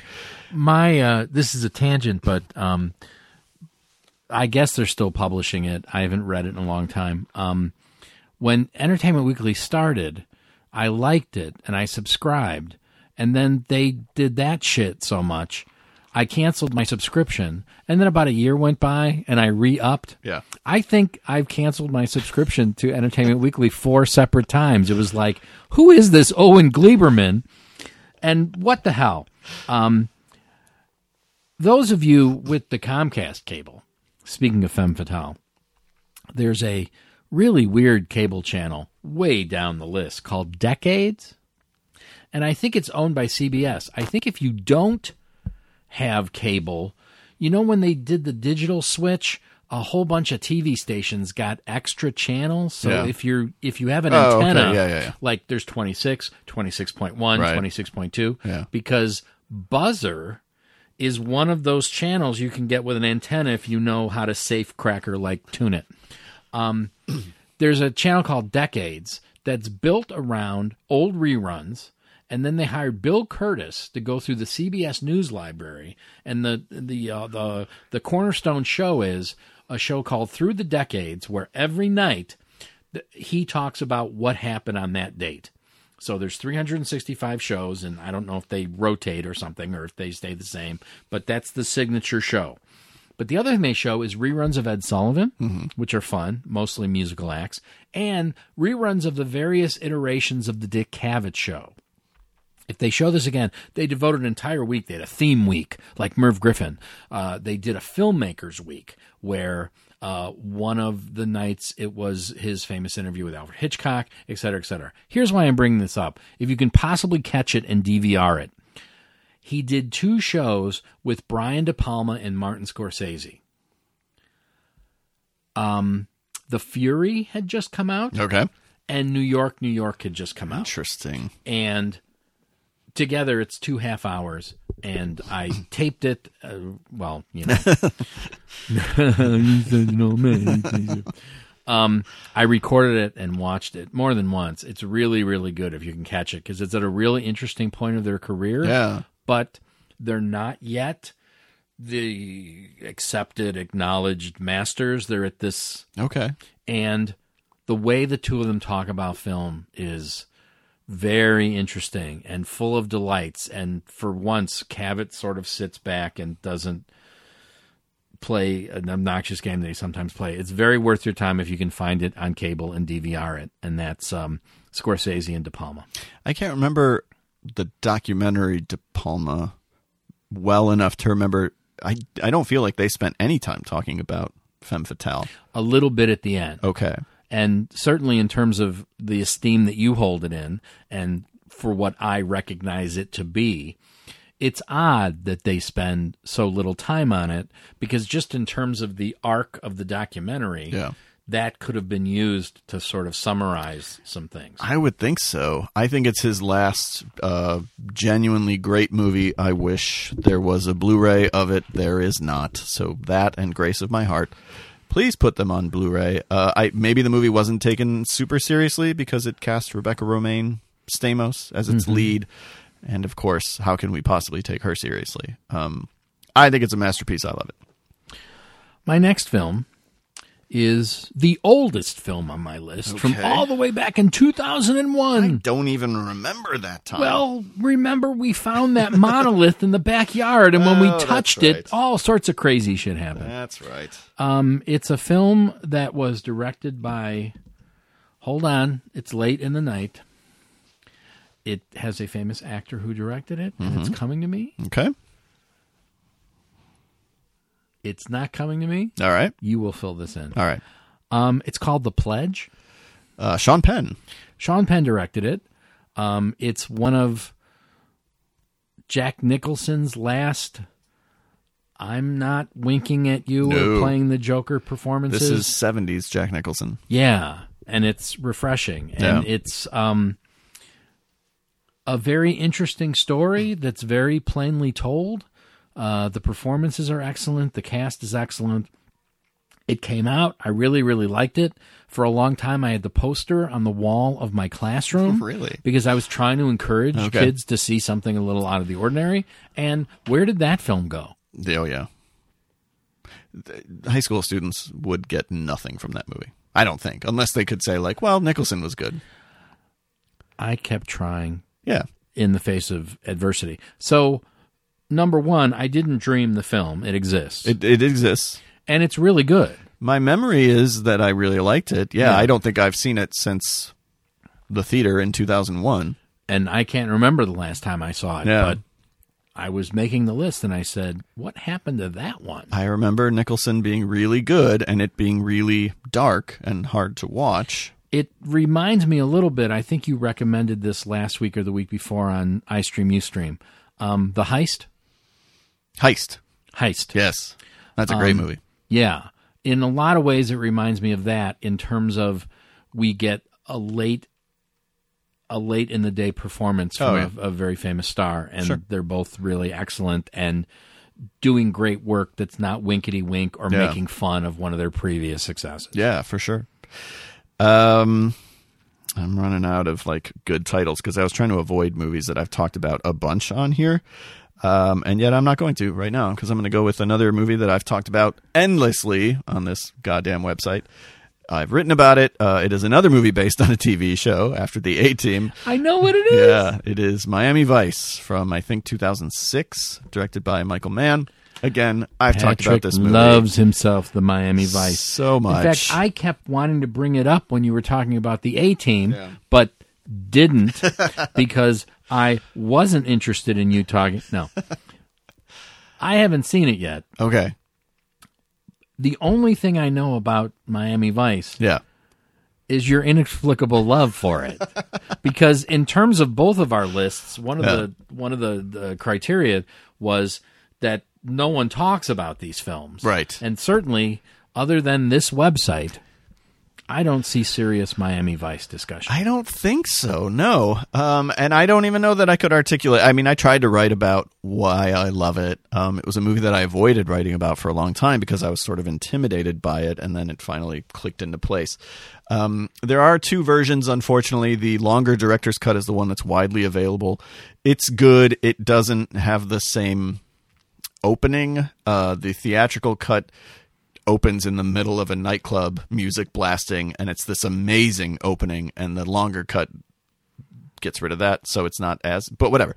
Um, it uh, it's a movie that I liked when I saw it theatrically, and then as time went on, I just kept thinking about it and appreciating how different it was from all the other cop movies and all the other action movies, and uh, how deep into the world Michael Mann is willing to go.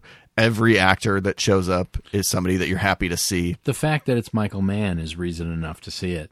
I was thinking about my checkered experience with director's cuts and how they're such a mixed bag. And I've told the story before. My wife and I sit down to watch Ray, and the DVD gives us a choice of which version to watch. And we picked the, the director's cut. Yeah. And it seems like five hours passed and he wasn't blind yet.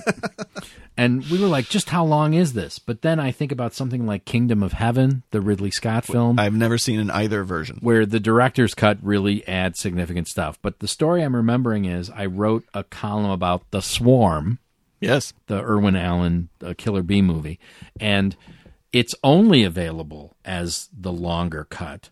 And there's these risible scenes where people have bee fever and they're hallucinating giant bees.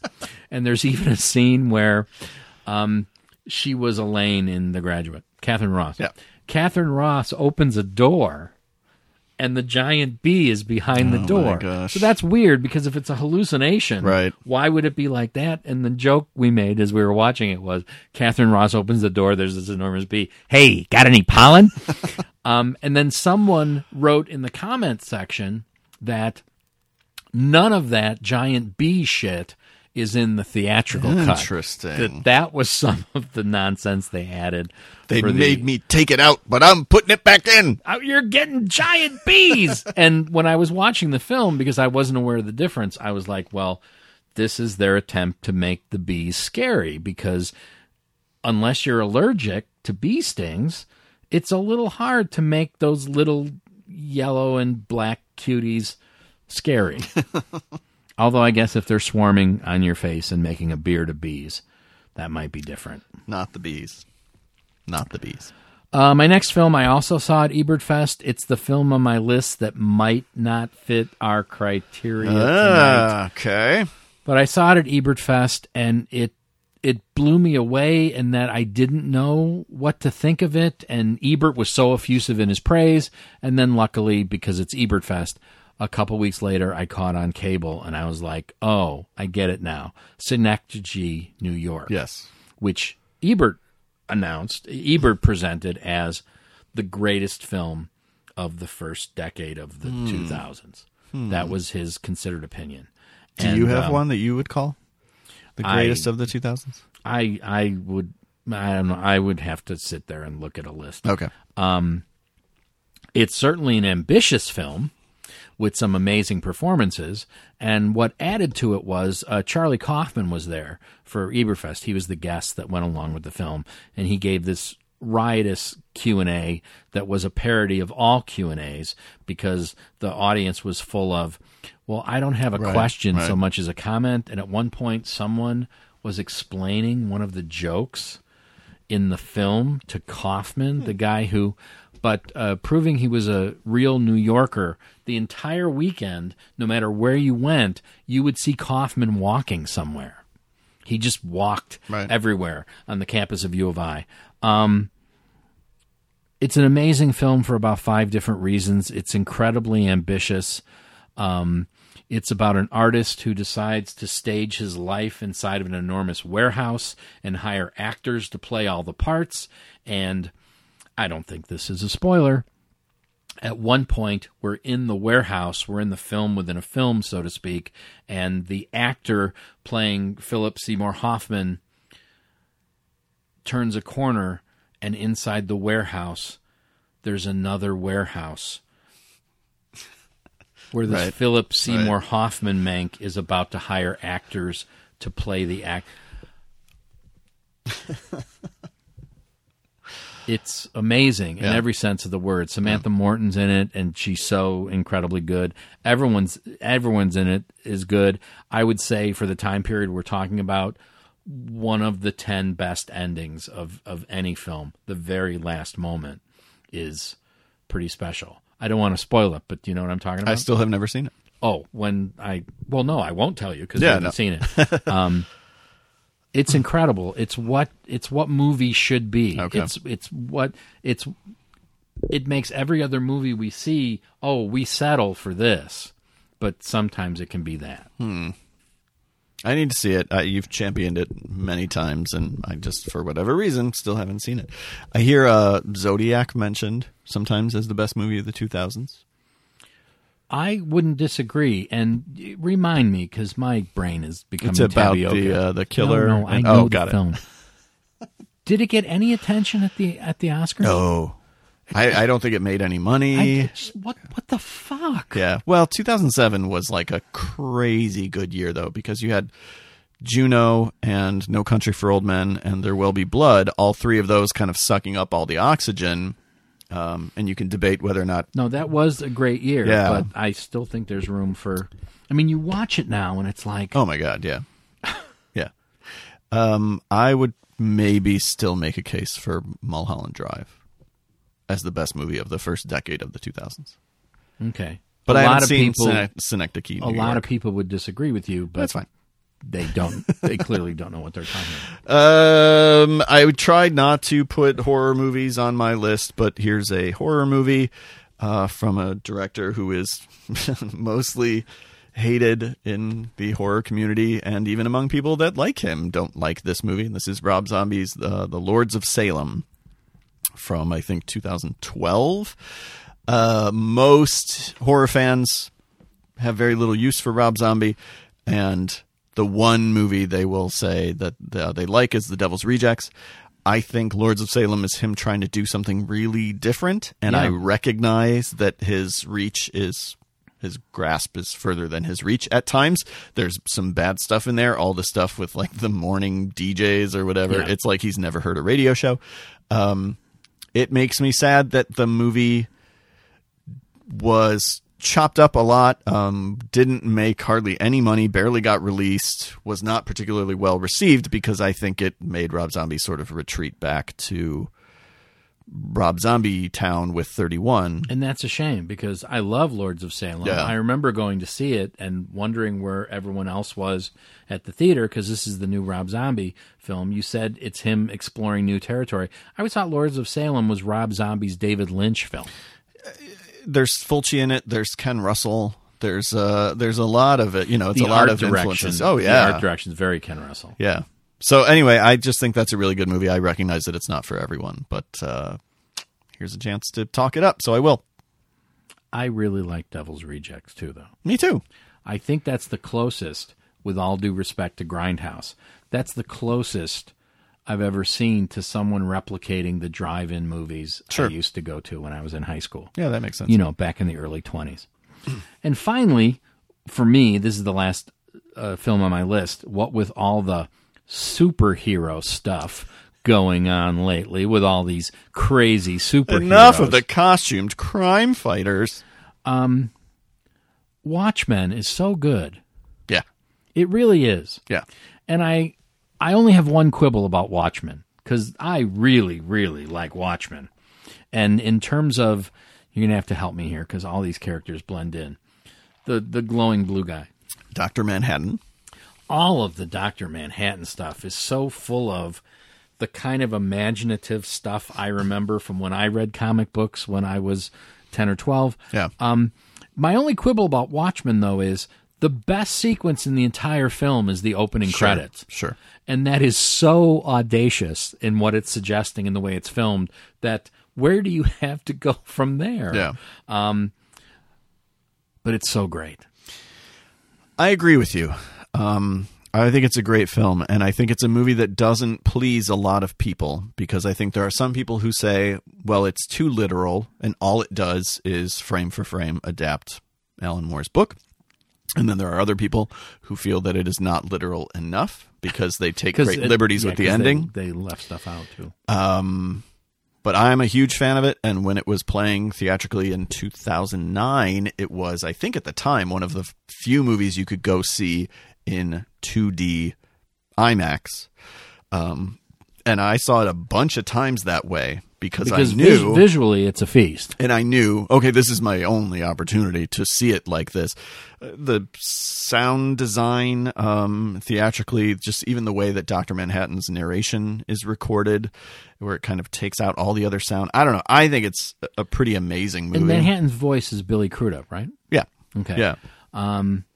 The whole conceit of rorschach i just thought was Yeah. outstanding and very very serious considering how trivial most people think comic book movies are um, it makes me wish that there were more comic book movies like watchmen Well, I, at the time, I remember thinking, okay, people are going to come around on this movie. Like, this is not to say it's Blade Runner, but you know, bl- nobody liked Blade Runner when it came out, and I'm not saying you know that's an unfair comparison because no, But no, I no get, movie is I Blade get, Runner. I get the point of. But like this comparison. movie's a little bit ahead of its time, and people are going to come around on it. And now I don't think they are. It's No. about ten years. I think Watchmen had its shot, and I think people rejected it. I think Zack Snyder's diminished reputation over the last decade has not helped that movie's legacy. I think, like Mystery Men, another film that you and I are fans of, um, I think it came out too early. Yes, Iron Man was 2008. and Snyder also directed, if I'm remembering correctly, another film that we really love. Oh, Sucker Punch. Yes, Yeah. And Which we could have put on this list. Try getting people to like that. My Oh. God, I you, when that came out, you did a podcast about it. Yeah. with Eric, I think, Doug. with Doug, really, Yeah, yeah, yeah. and oh, good lord, Here's the thing, though, about Sucker Punch. The less you know about Sucker Punch, the better. Because I remember eagerly digging into the Blu ray because I had given the movie all kinds of credit for doing all these things. And then I started watching some of the special features and I discovered, like, oh no, Zack Snyder just meant me to take that literally. oh, and like the Scott Glenn stuff, I was like, oh, it's trite on purpose. It's this commentary on, you know, sort of mansplaining or whatever. Oh, no. No. So Zack Snyder was not on, oh, shit. So, you know, death of the author. Let's just subscribe to that. but you are the ideal audience for the film because what the film, in fact, does not contain, you will you will uh, gleefully add. That is right. Um, Watchmen, by the way, just greenlit as a H- as an HBO series. Oh boy! So we'll see. There's a version on Amazon Prime that I encourage you to watch that adds in all kinds of stuff. There's like 30 minutes of And is part of it that thing the that, cartoon, right? Tales of the Black Freighter, which Right. is jarring every time it shows up and doesn't necessarily improve the movie the way that that stuff does in the comic. But I think a lot of the actual movie stuff that they cut out um, is good, including one of the best scenes in the movie that got cut out, which is uh, the original Night Owl Patrick and that's on the blu- and that's mentor. on the Blu-ray. It's on a certain Blu-ray, but it's also on the um, version that's on Amazon. It's called the Ultimate Cut. I wasn't going to name my last pick because it's a movie that I've talked about a lot on here, and we actually did a podcast on it um, several years ago. But it, it's a movie that I know is beloved amongst people in our community, but I feel like outside our community maybe isn't loved as much, and that is Cloud Atlas, which for me is probably the most underrated movie, at least of the last ten years. Um, I, I mean, what you know, we have a whole podcast on it, uh, myself and your wife. I don't get why it's so hard to convince some people to see some films. and by that I mean, why haven't I seen Cloud Atlas yet? I don't know. I own it. Yeah, Not that that means anything. I for a long time I was resistant to even recommend it to you because I thought, oh, you're going to hate it, and I don't, I, I won't be able to handle that. Um, but I might be wrong. Sometimes you surprise me. That's really condescending. Oh, how so? Or that you just know my taste? Yeah, Wh- no, I think it's just about. Why don't you think I would like it? I think it's just about knowing your taste. It's not about like, oh, you can't appreciate this movie at all. I'm not condescending. Thank you for in the the, least. I promise. I think Might someone think it was pretentious? yes, I, and I think that's what it is. I that get my pretentious meter is way too there's I, is there- over calibrated. I think it requires a certain leap that sometimes I've seen you resist taking in other stuff. That's the only reason I thought that is that um, accepting a certain level of pretentiousness. Not that you can't handle sincerity, because I know you can, and it is nakedly sincere. What's another film where I wouldn't take the I'm trying to think of what it might be. Southland Tales. No, no, I get Southland Tales. What's another film where I I'm won't trying take to. I'm leap? trying to think. It's not the same as like your thing with fantasy, but it's not totally removed either. This is this is uh what's the word I'm looking for? It's getting late. Um, one of my biggest uh, uh, drawbacks as someone who talks or writes about film. It's it's something I'm not particularly proud of. The film that I feel rightly or wrongly, probably wrongly, has hoodwinked people. That it is intellectually and artistically dishonest. Okay. And those people who like it are wrong. Okay. I know that's a big I don't want to say deficit, but I know that's a, a blind spot for me. That I'm constantly ferreting out the the uh, the filmmaker's motives and if they're um, dishonest or um, sort of artistically bankrupt, then I'll cry Emperor's New Clothes. I don't think you'll think this is that. And again, I could be just completely because I like the filmmakers. right, and and I could just be completely uh, misreading what I think your reaction might be. I just think there's a certain thing that the movie does that you may either buy into and be like, "No, I I thought it was beautiful," or like that was kind of nonsense. and so I don't know. My wife's a big fan. Yes. Yes. Um, I just think it's a masterpiece. I mean, it's it's it takes bigger swings than any movie I can think of in the And last 10 years. Talk about a film that was ignored. yeah. Just- I mean, Not even not even hated, just everyone's going to turn their back Right. and this is going to go away in a week. and I think eventually it kind of made its money back, but it was essentially a $100 million independent film. I mean, they financed this themselves. Um, and it made its money back, I think, with overseas grosses, but just unbelievably ambitious, and I think a movie that the world needs now. And I know there are some people who can't see past like the makeup. I'm surprised given the cast that it didn't do better. That you could sell it just on the basis of the cast. I mean, it is just not a commercial movie, like in any way. Because even uh, Tom, we love Tom Hanks, but like this is not giving you the Tom Hanks that you love, really at any point. Um, he's when he's not despicable, he's cowardly. You know, um, because we get various iterations of Tom Hanks. And again, if you can't pick, can't get past the makeup, I get it. I would argue it's for a specific purpose. There were people who just didn't like the um, the use of casting the same actors across all the different stories, but that's the point of the movie. Help me out here. This is going to be the big revelation at the end of the podcast. Oh, I'm excited. This is going to be the climax, if you will, of the podcast. Do you mind if I jerk off? Um, see, that's how I, I puncture my own That was, like a, that was like a Seinfeld episode. is is are there scenes? Is there a sequence in Cloud Atlas where people are being sort of held in slavery, or they're they're kept in tubes of some sort? Yes, Okay, I have seen it. the whole movie. Yes, The whole movie. I have. Okay. Before you guys did your podcast, Yeah. she watched it again, and Okay. I watched it with her, Okay. and I remember almost nothing. It must have made a big impression. Yeah, the it's called Neo Seoul. It's like futuristic Korea where they're Yes. cloning and what they have to eat is weird. waitresses. Yes.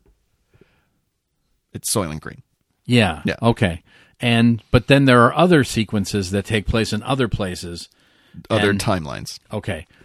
I don't remember a lot of it other than the the Got it. the artificial people in the Right. Soylent Green Right, right. aspect. Um, but yeah, I have seen it. I I say to my shame, I've seen it. It made a big impression. Well, it's an under the radar film because I've seen it and it's under my radar.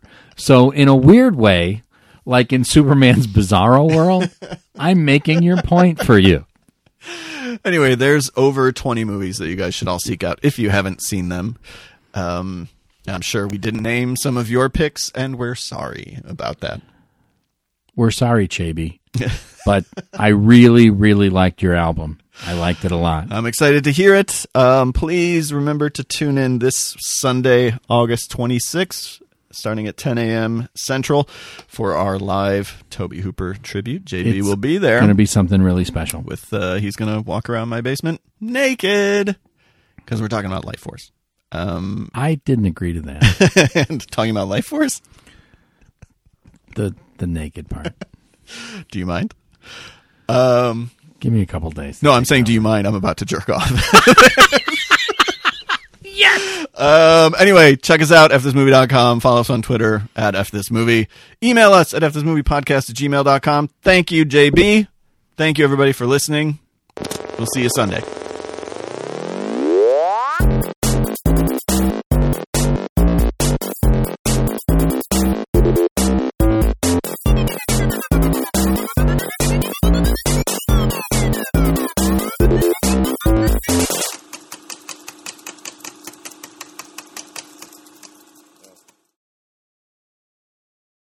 Thanks for listening to FS Movie.